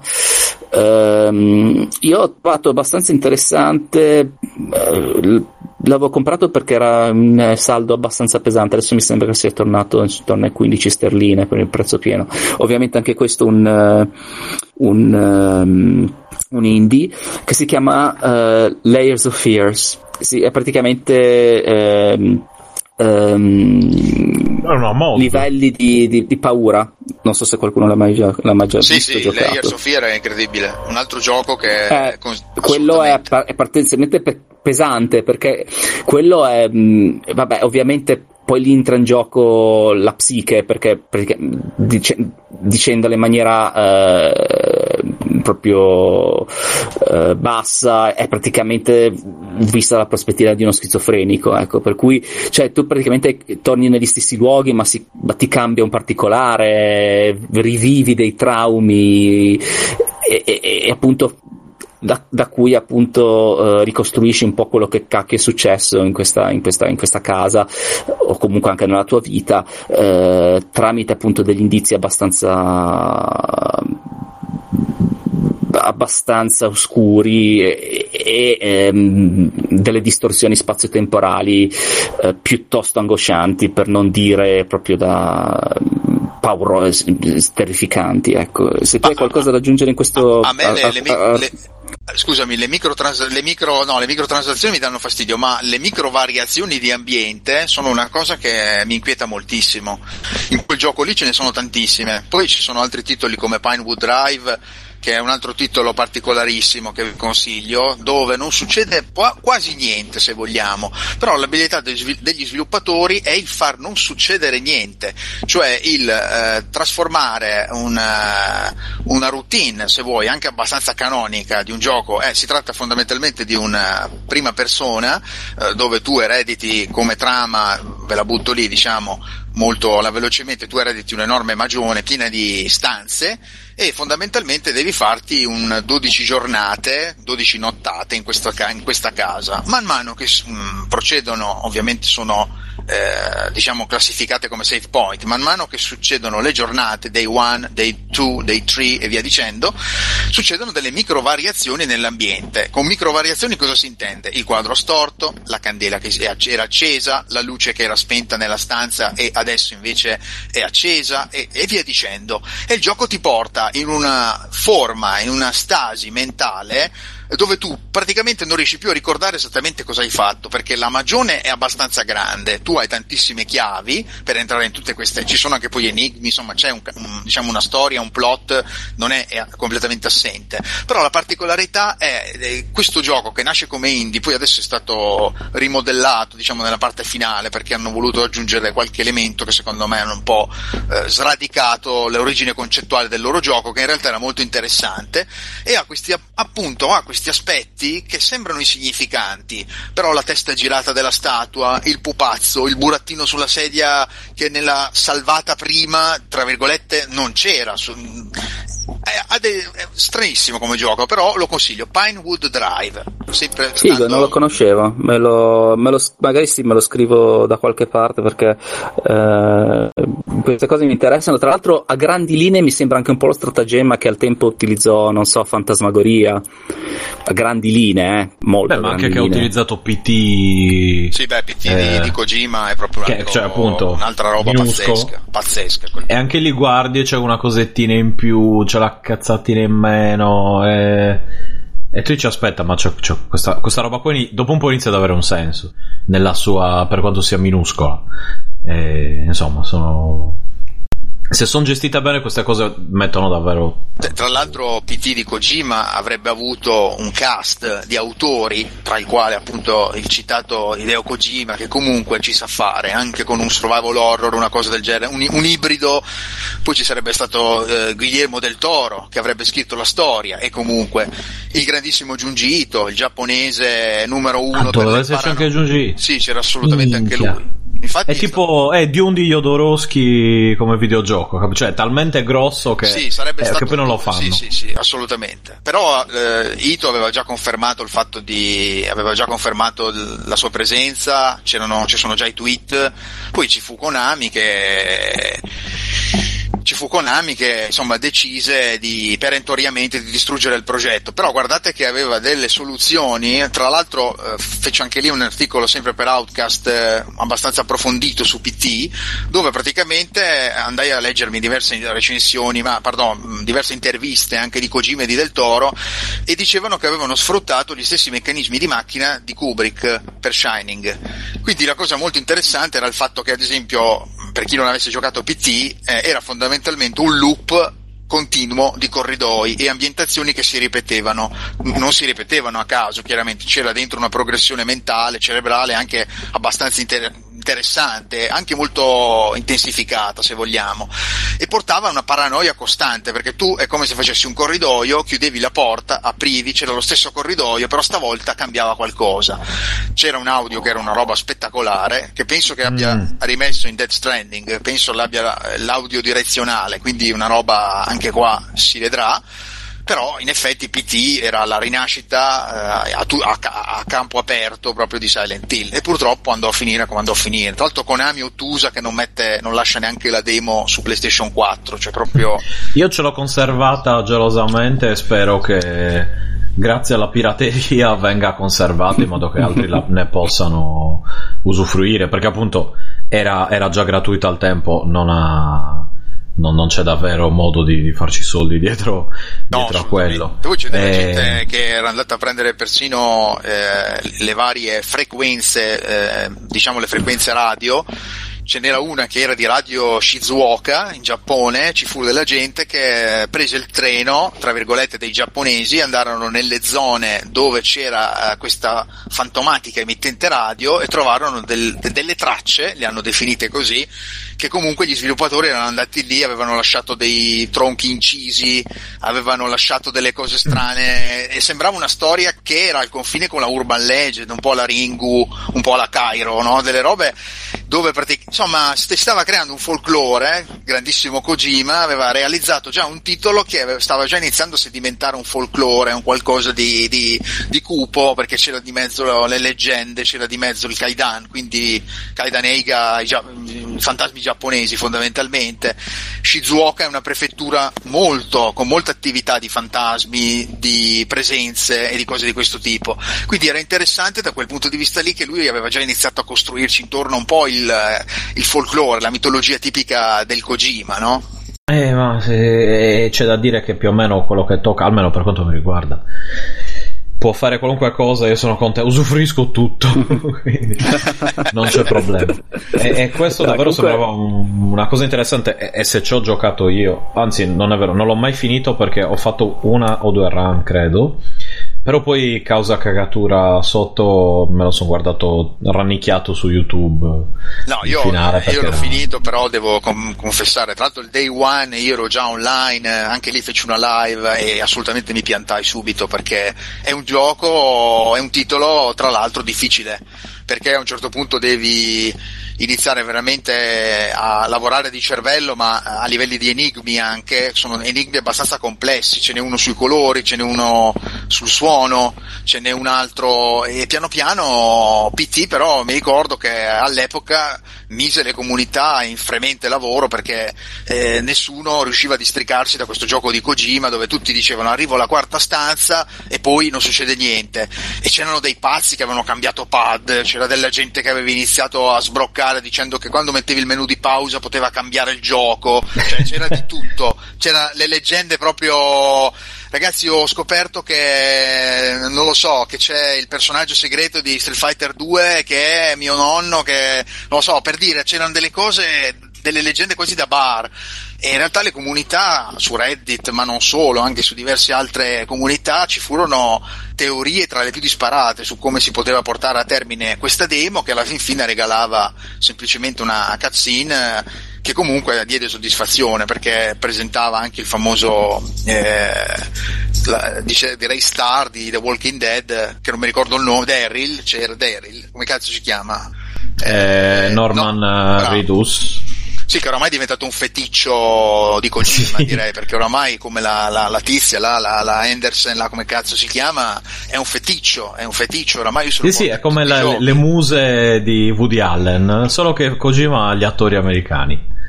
No, funziona. Spero davvero tanto in Death Stranding perché questo è veramente deve, deve, essere il gioco veramente con il massimo il Kojima il massimo del Kojima irrazionale. E in teoria sì, anche perché gli hanno dato, penso che gli abbiano dato carta bianca, gli hanno detto ascolta, adesso che non sei più in Konami, no, no, non ti preoccupare, fai il cazzo che vuoi e lui se gli dicono così ci va pesante, eh, cioè. Beh, quando eh, si è scoperto, tra virgolette, che sarai un omino della Fudora, cioè fondamentalmente è stato per me è stato geniale l'idea, è stata geniale. Poi piano piano le, i rumors si sono fatti realtà e adesso insomma c'è veramente. Tra l'altro ci sono teorie che le, andate, sono andate tutte a verificare, a leggere, c'è da perdersi assolutamente. Dall'acciaio liquido agli archeobatteri a. no, vabbè, c'è delle robe sulla Scientology, eh, le dimensioni magmatiche dell'anima, no, vabbè, una roba. Sì, no, bisogna, bisogna aspettare, adesso aspettiamo tranquilli, con calma, senza schiumare dalla bocca come nell'uomo tigre, così, senza... però ci, ci arriveremo, arriveremo anche lì. E, e cosa stavamo dicendo o- originariamente? Adesso me lo sono dimenticato. eh, ma... Ma sì, mh, mm, tipo di Layers of Fear, comunque cose che succedono, micro variazioni. Ah, sì. Poi vabbè, scusami, eh, adesso poi lascio veramente la parola. Eh, qualcuno ha parlato appunto di corridoi che si eh, praticamente continui che vanno in loop tipo Shining questo è mm, diciamo come stratagemma l... c'è un gioco che si chiama Neverending Nightmares che Uh, si, che appunto funziona su, su, questo stratagemma, cioè ovvero che tu apri porte, vai in corridoi che praticamente uh, creano sempre delle metadimensioni, ma non riesci mai a capire dove, dove vanno. Però boh, secondo me come gioco, a me personalmente non aveva particolarmente colpito, ecco, per cui non, non, lo, non, lo, met, non, lo, segnalo in maniera particolarmente positiva, la cosa pos- personale, ecco. Ma era quello, era quello tutto disegnato disegnato strano, che sembrava un po' le esatto, opere esattamente, di esattamente. Ok, no, molto esattamente bello, quello. Molto bello. Eh, secondo te, beh, allora magari lo, lo rigioco perché mh, mm, ti dico io, tra l'altro ce l'ho sotto Android, a livello touch funziona, non è un problema. Eh, era solo che mh, mm, probabilmente l'avevo giocato abbastanza poco, comunque non, eh, mi sembrava bella l'idea, ma nella realizzazione ci fossero, fosse un po' cruda. Però se tu mi dici di rivederlo, mm, probabilmente adesso poi ci torno. Penso che fosse proprio tipo l'anno scorso che era uscito uh, un bundle su, sui giochi tipo Halloween, pre-Halloween, ti, guarda, così. Ti, ti, consiglio quello, che magari mm. giochi, poi chiaramente il mio parere si ferma anche un po' al, uh, diciamo a, al, a, livello personale, quindi e poi ti consiglio anche The Cat, un altro gioco molto interessante, non dico sulla falsa riga, però molto interessante anche quello. E poi il grandissimo eh, Lone Survivor, quello ragazzi. Ah, Lone Survivor è ah. molto bello, sì. Quello, quello sì, effettivamente. Um, quello lo, non ce l'ho, ma l'ho visto da Loris. eh, Deve essere quello effettivamente è molto bello. Lì vai un po' più sulla pixel art. E, assolutamente sì. clau- claustrofobico, opprimente, Sì. sembra un Silent Hill in pixel art Sì, ed, è, ed è fatto tra l'altro dallo stesso autore che fece il remake di Silent Hill 2 se non ricordo male. Ah, Eh, mm. è uno sviluppatore inglese se non mi ricordo Eh, male. sì, sì, Adesso però non mi ricordo esattamente il nome. Sì, sì, sì. Eh, scusami invece, perché te l'avevo chiesto prima via chat, ma ehm, il gioco di cui parlavi, mh, Pine. Perché così, io ovviamente non, non- non mi sono poi iscritto a una mazza. Ehm, Pinewood Drive. Pinewood Drive, ok, quello allora me lo, me lo devo segnare in qualche modo, E poi, mi- e assolutamente. poi perché... siccome mi dai l'aggancio per Pinewood Drive, Perfetto. che comunque sembra una roba con i pini, diciamo, quindi è interessante, eh, io vi dico anche il grandissimo Deadly Premonition di, di, di Swery, Eh. che non è esattamente un survival horror, però al contempo è un survival horror ed è un gioco capolavoro. Concordo, concordo. Bellissimo. Ed è a malapena un gioco, tra l'altro. No, sì, beh, è una follia fatta e finita che solo Swery potrebbe. Tra l'altro, lessi eh, una- un articolo abbastanza approfondito del 2004, se non ricordo male, dove lui intervenne alla eh, JDC, alla Game Conference Development, dove disse che fondamentalmente lui voleva mettere molte più idee bizzarre nel gioco, tipo voleva mettere una spazzola per pulire York eh, che avrebbe seguito il suo corpo quando faceva la, la doccia e il giocatore avrebbe dovuto lavare York per avere dei punti di affinità da poi spendere con le donnine del gioco. No, vabbè, ma è Swery è fuori di testa, è grandissimo. Bene, e si fa di, tutto quello di cui vorremmo farci proprio, eh.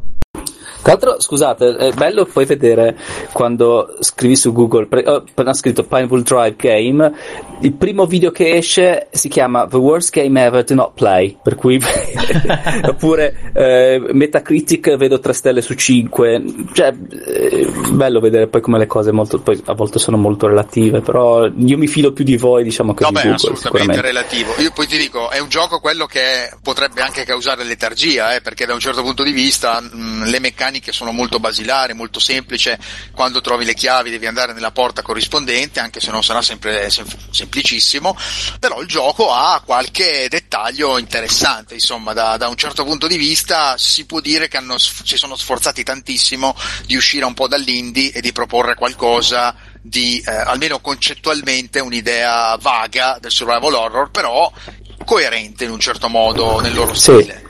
A, a- così a vedere appunto le- gli output della ricerca della pagina, direi che se tu non, cioè sia difficilmente assimilabile da chi è abituato ad avere a, a giocare ai AAA per- o comunque i- le No, distribuzioni non, di massa. non lo guardi nemmeno un gioco del No, genere. infatti, da- cioè, lo, lo vedo proprio anche da come viene recepito da, da- da quei circuiti. Proprio è abbastanza palese.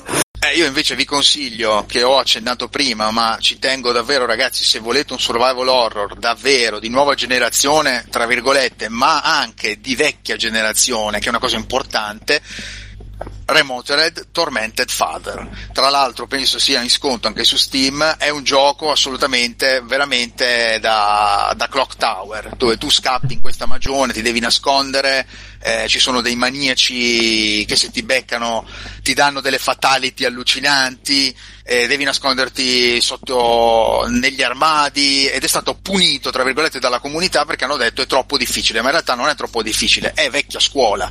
Nei Clock Tower vecchi, se tu non ti nascondevi anche in Clock Tower 3 per PlayStation 2, altro titolo veramente figo, se tu non ti o anche nel mitico Demento Hunting Ground, se tu non ti nascondevi con Fiona, eh, fondamentalmente eh, non riuscivi a sfruttare le meccaniche di gioco e eh, fondamentalmente venivi ucciso. Non è che c'era e quindi al- tantissimi, ho sentito tante recensioni anche di addetti ai lavori che hanno detto è bello ma non hai armi. È certo che non hai armi, sei un- una, diciamo una, una donna eh, investigatrice, diciamo, che ti trovi in una situazione alquanto spinosa e, e devi riuscire un po' a gestirti e riuscire a salvarti con quello che hai e quindi naturalmente eh, non è che puoi fare la donnina Rambo e invece oggi c'è la concezione che il personaggio deve essere sempre avvantaggiato, l'avatar deve essere sempre più avvantaggiato rispetto alle minacce che un game designer mette nel suo gioco. Quindi anche questo, sempre riguardo alla famosa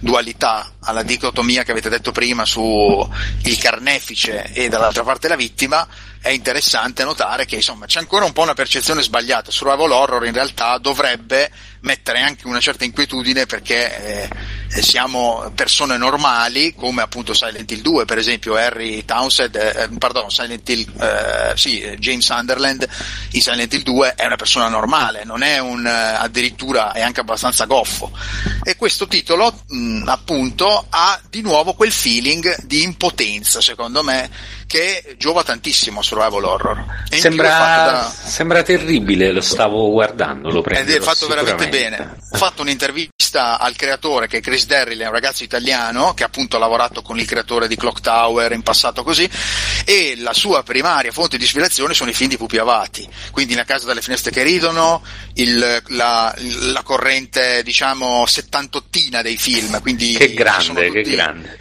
È un grandissimo, un po' traumatizzato dalle suore, anche lui come me, che ha fatto l'istituto privato, il collegio, quindi ne avrei da raccontare, ma non è questa la sede adatta, però eh, traumatizzati un po' da questa visione eh, quasi, eh, non lo so, blasfema della religione, un'idiosincrasia della religione tutta distorta e da questo punto di vista lui ha, nota- ha, ha, tanti- si è interessato tantissimo di culti, di cose di questo tipo da inserire nel suo gioco ed è un titolo ed è fatto tra virgolette a livello indie, quindi non ha una produzione AAA, però ragazzi è veramente fatto molto molto bene, eh? veramente come grafica, sonoro, vari aspetti. Tra l'altro la, la protagonista è Jodie Foster praticamente, del Silenzio degli Innocenti, quindi bisogna tassativamente giocarlo.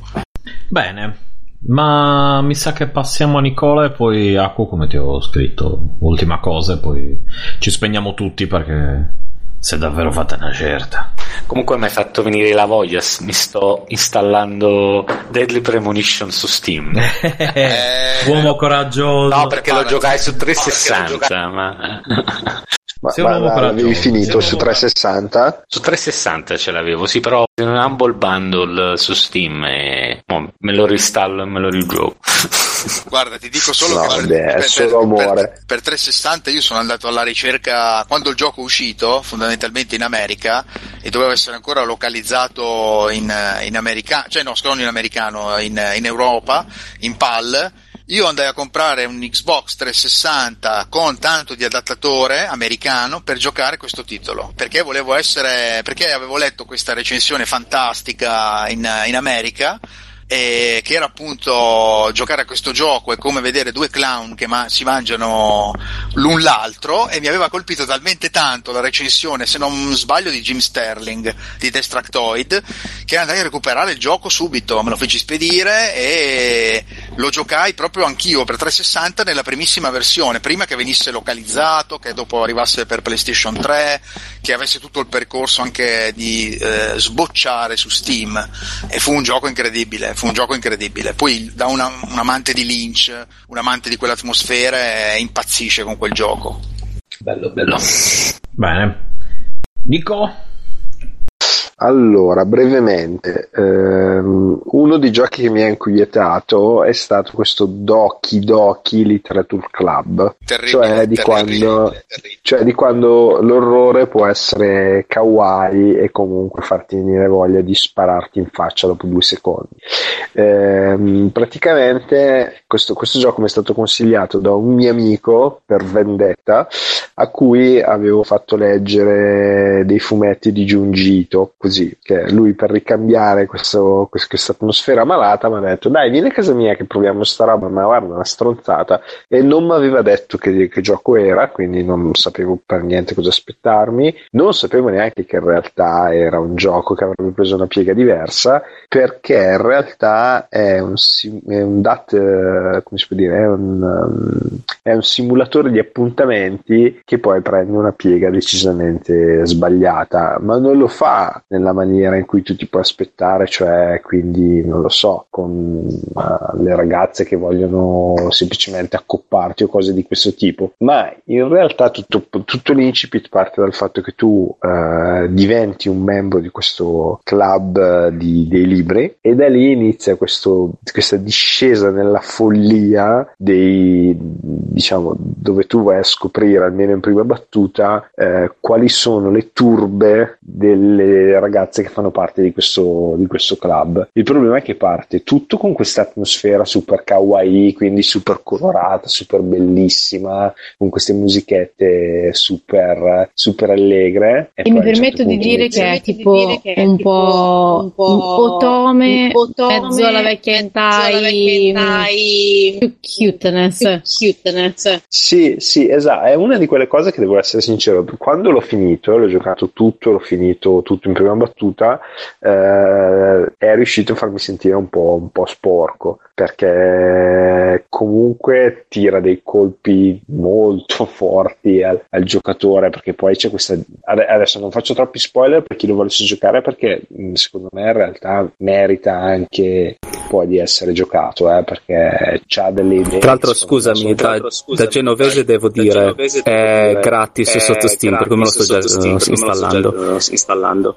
Ecco, allora evito di farti troppi spoiler ah, se sì? non l'hai giocato perché, perché vabbè, perché no. Eh, però diciamo che eh, cioè, cazzo, non si fa mancare niente. No, è cioè, veramente terribile, perché... è veramente terribile, è veramente terribile eh, come è, gioco. Terribile. Tra l'altro, eh, scusate, cioè, scusate. No, no, vai, vai. No, no, tra l'altro me l'aveva consigliato anche a me un'altra mia amica per, con lo stesso intento malevolo della di te l'hai consigliato a te. E ci sono rimasta e malissimo, rimasta ma malissimo, proprio. malissimo proprio. Ma perché secondo me la cosa che fa in maniera estremamente intelligente non è semplicemente farti, farti fare questo viaggio un po' nella, nella follia, ma è il modo graduale, molto mirato e poi a tratti esplosivo in cui lo fa. Cioè all'inizio ti sembra che sia tutto tranquillo, dopo piano piano ti accorgi che c'è qualcosa che non va, però te lo presenta in un modo che comunque è abbastanza ambiguo, quindi non è che mangi subito la foglia. E quando sei in quella situazione in cui mangi la foglia lui ormai parte a 4000 all'ora, quindi non hai neanche un, un momento di, come si può dire, di assestamento alla malvagità delle cose che ti sta per fare, perché nel momento stesso in cui tu dici ok, cazzo, qua c'è qualcosa veramente che non va, poi dopo due secondi sei nel, nel mezzo di fluidi corporei e schifezze varie. Ma c'è un intero genere, tra l'altro, è anime, un intero genere proprio con tantissimi, con tantissimi giochi, eh, pardon, con tantissimi, eh, anime appunto, eh, con tsundere, yandere, con i personaggi tipici, eh, ossessionati, è interessantissimo anche da quel punto di vista lì. È, è difficile mm. parlare, è molto difficile parlarne senza fare spoiler. Infatti, perché Quindi... fai conto che eh, io sono molto molto appassionata del genere appunto otome e ne ho giocati veramente tantissimi. Questo eh, yeah, va giocato anche se non sei un appassionato di otome, ecco. Beh, sì, l'avevate visto, eh, anzi, eh, Igurashi. Fondamentalmente ce ne sono tantissimi di anime su questo genere. Eh. Partono, diciamo, senza fare spoiler, diciamo, senza fare partono spoiler. sempre con delle storie molto blande, molto semplici, molto easy se vogliamo, per poi trascendere e arrivare alla follia, al gore, allo splatter eh, interessante dal punto di vista anche concettuale di come viene ripartito la tempistica e il ritmo di narrazione. narrazione. Beh, da questo punto di vista c'è una cosa abbastanza interessante, leggermente off topic, però per chi ha lo stomaco un po' forte, su Amazon Prime Video hanno messo Magical Girl Site, che così dopo un quarto d'ora ci sono già violenze, gente legata, tentativi di stupro, proprio così, in scioltezza. Sono curioso di vedere dove vanno a parare, perché poi in realtà la cosa interessante di questi tipi di prodotto, secondo me, è un po' il modo in cui fanno le cose e poi il, il messaggio che vogliono far passare, perché poi di, di, cioè comunque di fare cose schifose e ributtanti, buttate lì, tendenzialmente, cioè, non dico che siano capaci tutti, ma insomma ci sono dei tabù che sono universali, nel momento in cui tu tocchi quello, pian piano scaldi gli animi. Sì, a me piace piace il fatto che in, in, questo genere specifico c'è la discesa nella follia. Per esempio in Igurashi, ce ne sono tantissime poi di serie e sottoserie di Igurashi, c'è sempre questo protagonista un po' ingenuo, il classico ragazzino di città che si trasferisce in una zona di campagna dove ha il, il culo, la fortuna di avere tutte delle compagne e di essere uno dei pochi maschi della classe, dove piano piano entra dentro questa specie di torsione del, del, diciamo della sua normalità, del, del suo, della sua giornata tipo, no? dove c'è anche lì, anche in Igurashi il personaggio, anche nella prima stagione, va a finire dentro un club, che è il club penso di baseball, un qualcosa. Qui piano piano scopre delle macabre leggende, scopre eh, l'inamicizia tra due o tre personaggi sempre femmina, scopre la matta che gli mette, la mette dentro la, la mela, eh, e piano piano scende fino ad arrivare a dei livelli che secondo me eh, diventa assolutamente eh, abbastanza pesantino come anime.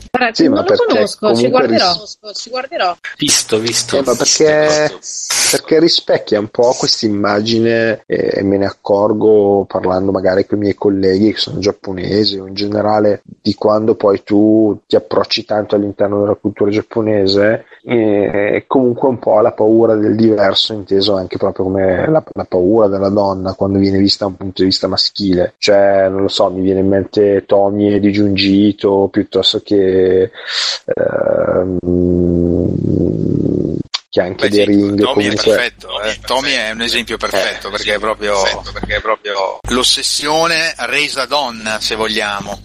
Cioè, faccio veramente una mh, riflessione super off topic ma velocissima. Tommy è questo fumetto di Junji Ito, la cui storia ruota tutto intorno a questa ragazza bellissima, meravigliosa, ehm, che sembra normalissima e affabilissima, ma che poi in realtà è un qualcosa di immortale che non ti spiegano neanche cosa sia, che con la sua bellezza spinge gli uomini alla follia. Quindi sostanzialmente gli uomini eh, ad un certo punto cercheranno di, di, ucciderla e nel tentativo di ucciderla porteranno una sua proliferazione. Mettiamola così, poi chi se lo vuole leggere se lo legge. Però molte di queste opere che ho visto, come, come appunto Doki Doki Literature Club, partono proprio da, eh, da questa percezione della figura femminile come qualcosa di diverso e, e trasmettono un po' questa, questa paura di, di, questa figura maschile che non riesce ad adattarsi, non riesce a capire cosa c'è con tutto il, diciamo, la, la, follia, l'antagonismo che poi si viene a generare. Comunque, non posso dire di più perché sennò si fanno spoiler, però lo consiglio a tutti. Poi ecco, non scrivetemi per dirmi cosa cazzo mi drogo, perché non... anch'io sono stato portato sulla cattiva strada. A questo punto aggiungiamo anche Yandere Simulation, cazzo, quello è un titolo che non deve mancare, quello è veramente la follia. E qual è Yandere Simulation? Eh, e Under Simulation eh, tu puoi interpretare fondamentalmente, come dice la parola, la titolazione stessa, il classico personaggio eh, maniaco, dove tra l'altro è un gioco che ha avuto patch e fix continui perché la comunità cresce sempre di più, però non riesce Ma ad non arrivare... è re- replay No, no, replay l'ho no. giocato, è tutta un'altra roba. Perché purtroppo Ok. nella mia devianza vado anche a giocare a tutta la robaccia doujin, eh, erotica, a tutte le cose più ino- inopportune e improponibili. Però Yandere era un prodotto che era nato come un, diciamo, aveva filtri, un filtro di violenza. Tu fondamentalmente eri un personaggio che potevi scegliere all'inizio se maschio o femmina, chiaramente facevi la tua giornata tipo a scuola, poi iniziavi a eh, ossessionare un compagno di classe, fondamentalmente. Lo scopo era finire col rapirlo, portarlo nello scantinato e renderlo il tuo pet.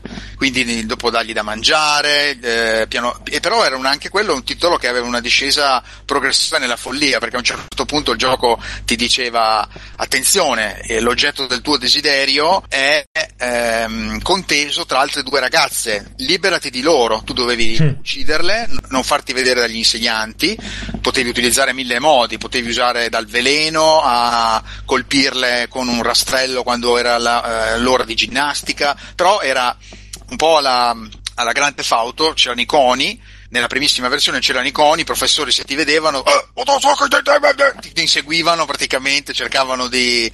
e fondamentalmente dovevi uccidere tutte le tue rivali d'amore, fino ad arrivare a fare il tempietto a casa con le, le ciocche dei capelli, oppure il suo fazzoletto, la bottiglia che aveva e avevi tante piccole missioncine in una giornata dove tu non so partivi al mattino diceva eh, devi raccogliere eh, il campione del, eh, di Shinji per dire no se mi viene in mente Shinji vieni, devi eh, raccogliere il campione di spazzatura del fazzoletto di Shinji col moccolo e portarlo nel tuo tempietto. Tu dovevi praticamente ingegnarti per riuscire a, a non farti anche sgamare da lui perché aveva un livello eh, di. Mh, anche lì c'era una specie di livello che ti segnalava quando lui si rendeva conto che eri ossessionata da lui, quindi chiamava la polizia, poi prima andava dai professori ed era un gioco che aveva avuto tantissimi eh, aggiustamenti fino ad arrivare all'ultima versione che avevo provato che era veramente inquietante perché arrivavi veramente a rapirlo, denudarlo, portarlo eh, sotto nella tua cantina, imboccarlo, c'erano tantissime mod, avevano aggiunto la follia, la completa follia. Bene, è più o meno un simulatore della mia vita, ragazzi, quindi non vi preoccupate. No. Beh, se sai quel rapporto lì con le donne. Sì, ma no, no, quello è molto leggero questo videogioco rispetto a quello che ho io, non ti preoccupare. No, molto No, scherzo, non vi preoccupatevi, cari ascoltatrici. È Biggio Simulator. Giocate esatto. Yandere Biggio Simulator. Sì, è una, una edizione specifica, speciale mia. Teoricamente si potrebbe fare, eh, perché il tizio ha fatto anche le varie mod per poterci mettere le texture facciali, cioè se vuoi andare nella follia sono una porta aperta, eh, te lo dico. No, no, meglio, meglio non pensarci, meglio pensarci poi va a finire male in galera, queste solite cose. Già, cose già viste, cose già... No, scherzo. Tutto a posto. Eh, okay. per, per, PlayStation 4 lo censurano, cioè non lo fanno uscire purtroppo, come anche l'ultimo Senran Kagura non bloccheranno purtroppo il palpaggio delle tette. E io mi oppongo, mi oppongo vostro onore. Più pilo! Ma io poi sono sempre contrario alla censura in generale, quindi quello a maggior ragione se, se, se è una censura di palpaggio a tette. Sì, ma sai perché? Tra l'altro la, la, la, la cosa, la, la Tamsoft ha detto praticamente noi vogliamo semplicemente rispettare il volere dei giocatori della PlayStation 4, ma è quello di palpare le tette! Esatto. che, esatto, penso che i giocatori della PlayStation 4 non siano così tristi all'idea di palpare delle tette. Comunque, almeno la maggior- mettiamo così, la maggioranza. La, la maggioranza rumorosa. La Nintendo lo faceva fare, eh? ho detto tutto. Eh. Eh? La Nintendo esatto. lo faceva fare. Esatto. Bene, Nico, come sei?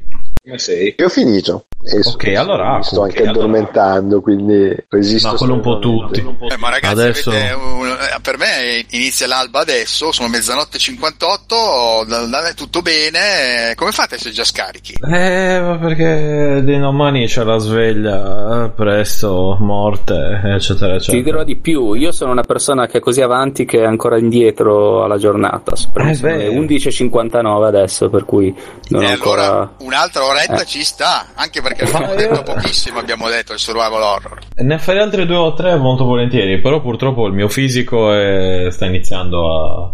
a, cedere, non sono giovane come te, Aku, lo sai. E... Insomma, vediamo così. Io ti chiedo appunto in chiusura, uh, per stavolta, almeno, um, come ti ho scritto, il gioco che ti ha fatto più paura eh, in assoluto è il perché. Eh, quello che proprio ti sei cagato addosso, oppure che non sei mai riuscito a giocare. Come Forbidden Siren per me. Eh, questa qua è una domanda ah. alla quale ti faccio i miei complimenti. Ma il gioco dove ho avuto più paura in assoluto penso sia stato, eh, eh sarebbe stato forse Amnesia, The Dark Descent. Amnesia è stato un titolo che mi ha messo a dura prova, più che altro perché aveva delle soluzioni come il fatto di non, vedere, di non far vedere in certi livelli il nemico, eh, di dover prestare molta attenzione all'ambiente circostante. Mi ricordo ad esempio quel maledetto livello con quella cosa innominabile che ti inseguiva, tu non vedevi cos'era e dal punto di vista diciamo di un titolo che posso consigliare a tutti perché è veramente un bel viaggio nella malattia mentale dei giapponesi è Rule of Rose per PlayStation 2 quello è veramente un gioco che si conquistò a favore anche le copertine dei vecchi panorama perché c'era quella titolazione abbastanza esplicita vinci se fai se seppellisci viva la bambina in realtà non c'è. Però era un titolo veramente macabro sadico e anche abbastanza oscuro. Brevissimo la sinossi la storia era fondamentalmente di una ragazzina che finiva dentro un orfanotrofio e doveva iniziare a mh, familiarizzare tra virgolette con un altro gruppo di ragazzine che però si chiamava appunto il, l'ordine della rosa queste ragazzine erano tutte delle piccole bastarde sadiche che facevano, le, le facevano torture di ogni tipo di ogni c'erano delle cazzine veramente incredibili per l'epoca che potevano veramente un po' diciamo hanno fatto sconvolgere i tabloid anche italiani con la famosa interrogazione parlamentare di Gentiloni con un sacco di cazzate eh, che appunto mi scrive Rule of Rose? Yes Rule of Rose. Veramente titolo veramente che consiglio. Se riuscite a trovare, ovviamente su PlayStation 2 a un prezzo esagerato, quindi è inaffrontabile. Un, a livello di collezionismo è alto, però se riuscite a trovare a reperirlo in qualche altro modo merita assolutamente perché è un titolo, è un bel survival horror, forse si incricca un po' con la telecamera, però è un titolo è un titolo veramente meritevole. Un altro gioco, e poi concludo, che dovreste giocare tutti, ma penso che si sia un po' capito, è Eternal Darkness per GameCube. Quello è veramente un gioco spettacolare, però ne avrei troppi davvero. Però posso dire che il survival horror è un genere uno dei più peculiari. È un genere appunto che è un enorme contenitore che racchiude stili, eh, anche cognitività diverse di game designer, quindi ci sono tante, tantissimi aspetti. Quindi eh, è un genere che sublima sempre da un certo punto di vista, perché ha questa fascinazione verso le tematiche dell'orrore, le tematiche del raccapriccio e secondo me è un, uh, un genere nobile del videogioco odierno. È un genere assolutamente molto nobile e tanti non sono in grado di apprezzare la letteratura horror, la narrativa horror o in questi casi il survival horror. Perché penso che mh, ci sia anche il fascino di queste storie, perché fondamentalmente sono sempre storie, è, ricon- è riconducibile a un'attrazione che l'uomo ha verso l'irrazionale, il grottesco, il deforme, come ho detto prima però credo che sia anche molto interessante da un certo punto di vista confrontarsi con queste simili aberrazioni, no?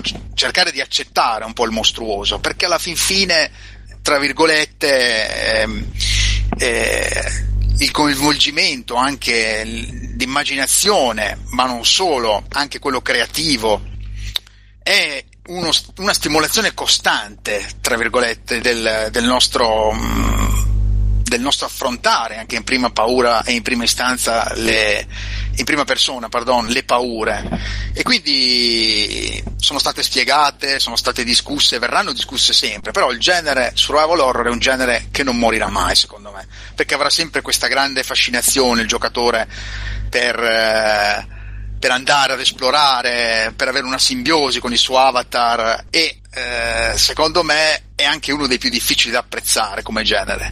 Comunque sì, eh, è stata una serata sicuramente interessante, da qualunque punto di vista la si voglia vedere. Ma vogliamo parlare di Uninvited per uh, Apple 2? eh, uh, bellissimo, ma sai che io ce l'avevo tra l'altro, bianco e nero ovviamente, schermate statiche, ma molto bella Uninvited, assolutamente. Dai, dite due cose velocissime, poi giuro che chiudiamo perché mi sto, mi sto spegnendo orribilmente. E poi, insomma, abbiamo già registrato abbastanza almeno per questa volta. Eh, chi vuole? Boh, dai, Umbe, tu che hai parlato poco. E che vuoi sapere?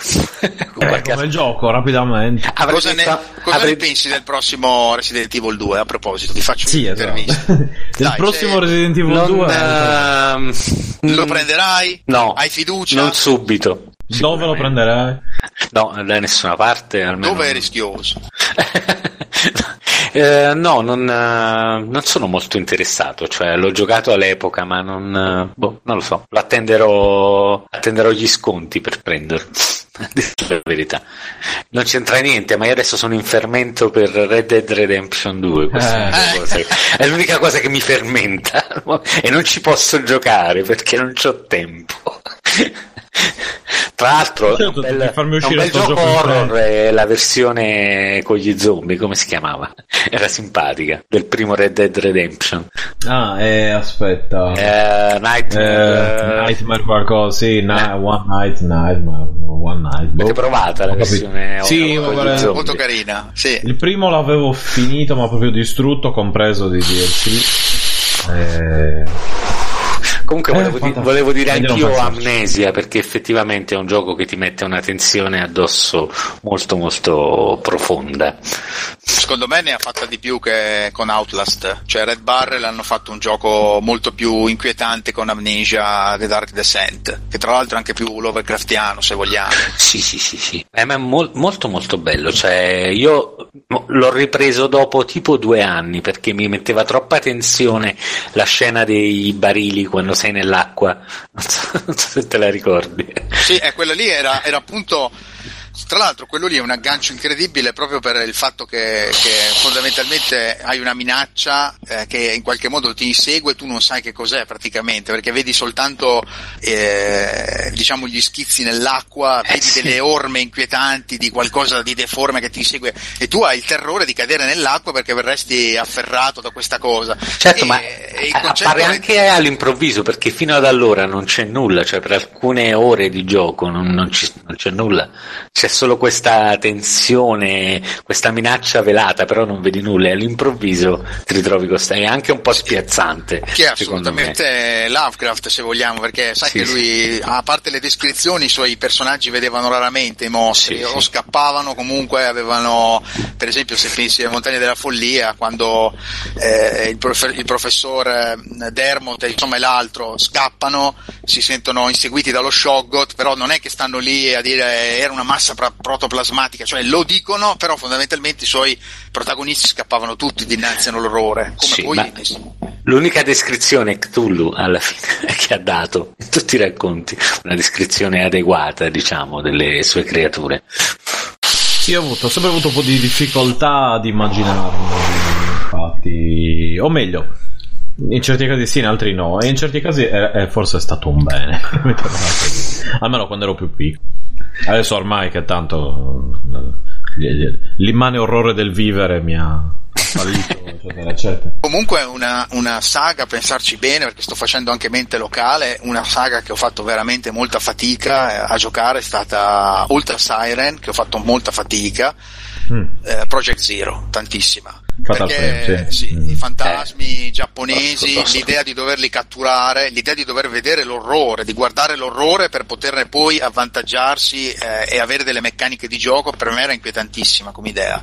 E quindi ho fatto molta fatica a giocarmi i vari Project Zero. Anche, sì, anche mm, quello per Wii, eh, molto, che tra l'altro uscì solo in giapponese, però poi ci furono le comunità, i team che lo riuscirono a, a estrapolare, diciamo, riuscirono comunque a fare, lo farlo subato, a traslitterarlo, però devo dire che Project Zero è, una- è un'altra saga che ho fatto, ma io sono fondamentalmente un cagasotto, eh, cioè nel senso gioco e survival horror da quando campo, videoludicamente, però mi spavento, nel momento in cui non mi spavento c'è qualcosa che non funziona, è un po' come disse, una delle poche cose che eh, riconosco veramente efficaci in certe eh, saggi dell'orrore, quando si dice che l'orrore vero deve colpirti allo stomaco, cioè non puoi guardare un horror e, e dire vabbè, boh, carino, no, deve, se un horror eh, ti ha veramente colpito e ha veramente stato un pugno allo stomaco significa che è un buon horror. Quindi un Martyrs per dire un titolo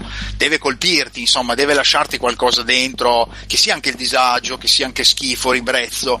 E allo stesso modo anche un survival horror. I survival horror devono spaventare devono farmi paura altrimenti non c'è quella quel feeling no? non c'è quella, quella, quello scambio Assolutamente.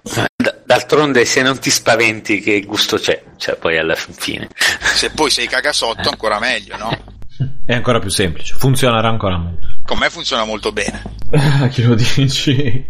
Eh, bene, io direi che possiamo anche chiuderla qua. Eh, ringrazio tutti per essere stati con noi. Ringrazio Aku, soprattutto che è stato insomma, il nostro ospite d'onore. è stato un Eh, piacere Spero che appunto ci, siano sicuramente, ci saranno sicuramente altre occasioni. Come sapete, Retrocast è un podcast progressive in continua evoluzione o involuzione, nei casi.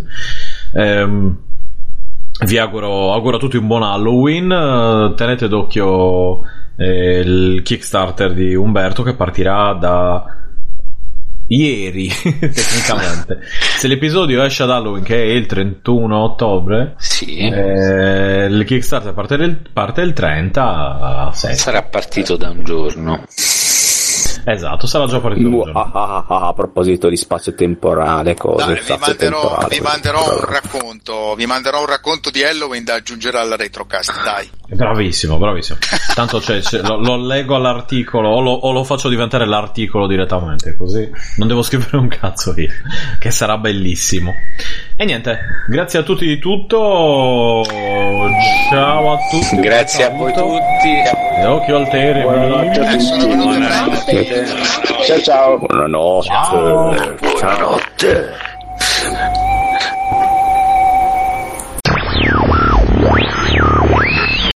Aku sta già parlando con il suo la capitano. polizia è entrata hanno detto, eh, la entrata la polizia e ha detto cosa sta succedendo. No, no, è Salvini, è Ah, Salvini, sì, sento ah, che ha detto capitano.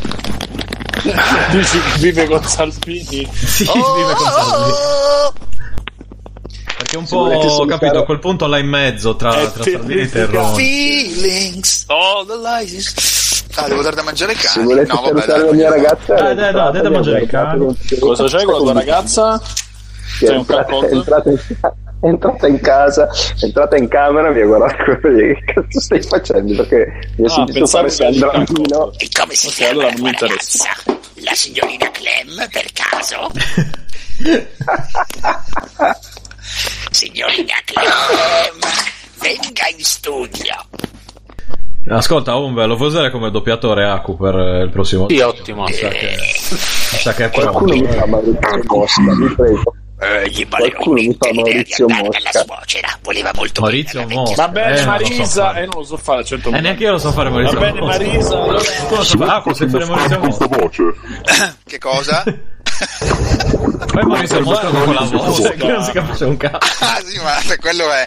Maurizio Mosca che parla di Eh, no, ma quella la devo studiare, la, de- la dovrei studiare. Eh, sì, aspetta, come hai fatto? Aspetta, cosa hai fatto? Eh, ascol- ascolta, Marita! No, quel che... eh, più o meno quando arriva. Allora, abbiamo già preso il numero di telefono, ci sono già dati i carabinieri a casa sua, e domani mattina già Eh, arrestato. Ci sei quasi, ci sei quasi, devo dire. Ma no, dai, Maurizio, lascia perdere, lascia perdere. Ma no, ma, ma, ma senti, ma no, ma... ce l'ha, ce l'ha, ce l'ha. Oh, ma eh... Buongiorno, buongiorno, eh, questa sera, ah, buonasera a tutti, buonasera a tutte, questa sera è notte di Halloween, eh. Sei venuto a trovare il nostro amico Pedro. No, ci è venuto a trovare una comitiva di ragazzi non vedenti di Aulla. Ah, sì, ti ricordi Ciao, quando ragazzi. faceva- Ciao, quando ciao. faceva- Prego, fate partire il video, ragazzi, Eh, adesso ci divertiamo, eh. 30 anni di Modena. Saluti con Bragardi. E poi cadeva, come che faceva più Phoenix, tra l'altro. Beh, quello è un grande classico con sì. Stamattina, stamattina facciamo Andava il presidente Pappapero. Stasera, eh, la notte che denti fate paura, eh, attenzione che c'è stato appaccato. Domenica a te Maria, con Solange e gli altri. Attenzione, eh, attenzione. Attenzione che arrivano i floci da Maria. No, no, no, eh, eh, Cioè, Maria, però questa storia di. Com'era la storia? Non mi ricordo la- come si chiamava quello. Maurizio, Maurizio, quando Della- mangiavamo da soli, io e te, solitamente dopo cena, ci recavamo in biblioteca, te lo Della ricordi? pianta del Eh, piede. me lo ricordi, me lo ricordo, me lo ricordi, ti, ti, ti, ti. Eh, me il collo del piede brutto, il collo del piede brutto era. Eh, che poi Erano quelli i però, ma cioè, comunque Sì. a me piace molto il cazzo. lo ricordo, me lo ricordo. Cosma il genio.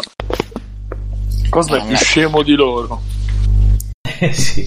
Allora, eh, Emma, tu, tu come sei? A che punto sei? Emma si è spento. Credo che ha chiuso e se n'è andato, ma. No, Ah, no, no, no, i stavo cani, sento provando un con le leggero tette in ritorno. maniera molto autistica.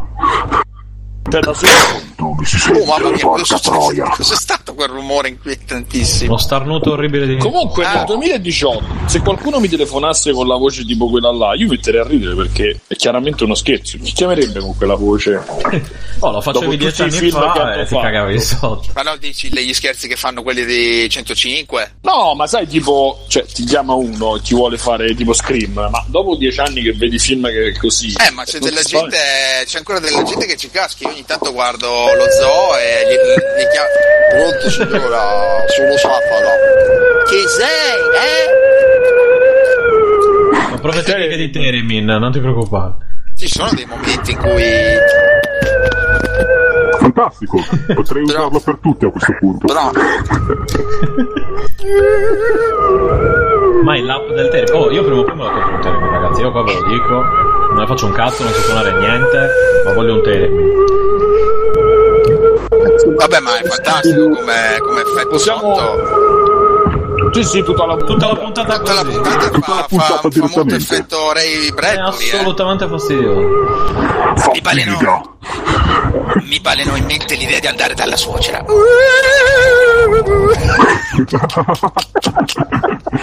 Fantastico. Oh, ma adesso il, vo- il vo- il vo- livello volume come cazzo è? Che se no mando a fanculo questo, questo cazzo di filtro lo faccio io da solo. eh. No, no, no, il coso va bene. Prova a mettertelo in sottofondo e a parlare. E prova a tenermi in sottofondo, tu parli. Allora, Basta! ah! Lascialo lavorare. Signor Jones, Esatto, è appena arrivato. Ok. Oh, ehi, viva la figa! Come va? è perfetto. Boh, secondo me va bene. va No, poi bene, ci va starebbe anche da fare l'intervista, eh, proprio tipo. Sì, proprio così. Intervista Poi alla fine facciamo anche il drogato, quello che è stato stuprato, Quindi è successo, dal è prete. successo, è, è successo, no, eh, ci vuoi raccontare come è successo? Ci vuoi raccontare come è successo? Cos'è? L'impulso di confessare, dovresti, cioè, eh, ci vuoi raccontare così ai nostri telespettatori cosa è successo esattamente quella mattina? Quella mattina in cui hai accettato di andare a, a fare il provino da... Te la senti di raccontarle ai nostri telespettatori? Emma? Eh, deve fare la voce, deve dire... Eh, Emma non se la sente, forse. no, non me la sento. Ripeta la domanda. che, co- che cosa è successo quella mattina? Esattamente là, dentro il confessionale, con Don Alfonso. Beh, guardi. No, aspetta, però qua in, questa- in questo caso ci sarebbe. No, Beh, devi parlare- guardi. no- Con, sì. con questa voce? Sì, sì. Guardi, non lo so, perché vede, io c'è. La sera prima ero andata a Troia e ho detto, vabbè, dai, No, sì, no, no, no, mi de- sono lo preso devi fare-. No, No, ma devi essere. Come le- le- prima Ma la Marocca era perfetto, era perfetto, dovevi solo rispondere alle domande anche in maniera anche un po' facendo anche finta di essere imbarazzato, tipo eh, no, non lo so, è successo tutto così velocemente che No, non lo so. Il povero infine mi ha chiesto di ginocchiarmi lì dietro. eh, così, non ci ho più visto. eh, Mi sono fidato. Eh, vabbè, lì, che cazzo succede? Poi non lo so, ma lì, ma lì, quello che è successo è successo. eh. E ste cose vanno mica bene. Mi ha toccato il pirlo! Vedi, gli ha toccato il pisello, eh, Felice. Attenzione, non le marocche, eh, così. Ma no, Davido, non si dicono le parolacce. Eh, ma mica ho detto cazzo! Mica ho detto mannaggia la Pentecoste. Ti ha toccato il bigolo, eh! No, il bellino. Oh, you Ah, touch my bellino, sì. tralala. Mm, my ding ding dong. È uguale! Esatto. È uguale! Devo stare tutta la sera qua a sentire lui che dice delle cose. night, I'm looking for some fun. Allora, basta. Allora, Ok, basta ste cazzate. siamo tutti, sì. Aspetta. Cioè, si sente il termine in sottofondo? Sì, sì, sì, sì. Come va? Bene. Eh, Così la voce è abbastanza impostata. Faccio l'accento. Faccio l'accento svedese. Faccio, fa, lo so fare. Faccio l'accento svedese.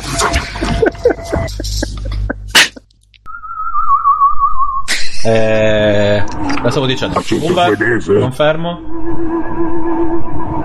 Intento tutto? Sto? To- Sì? to- Sto cercando Umberto. Umberto? E dimmi, dimmi, Ok, scusa, mi ero c'è? distratto un attimo, sì, ci sono. Va bene, non ti preoccupare, tutto andrà bene. Eh, ok. Boh, no, Va guardate, se volete provo a fare sta cosa, poi se viene un aborto al massimo riniziamo, nel senso Eh, tanto vabbè, non siamo sì, in diretta. dai, dai, Mi raccomando, devi iniziare con Amici del Proibito, se no. Vabbè, quello è chiaro. Ok. Va bene. Quando vuoi, Sì, sì, il stiamo te- tutti zitti e lasciamo Emma. Il Terron Min si sente dietro? eh? Aspetta. Sì, sì, sì. Sì, sì, sì. Va bene, non rompe le palle? No, no, è abbastanza basso. Perfetto. Allora, boh, dai, io vado. Vai.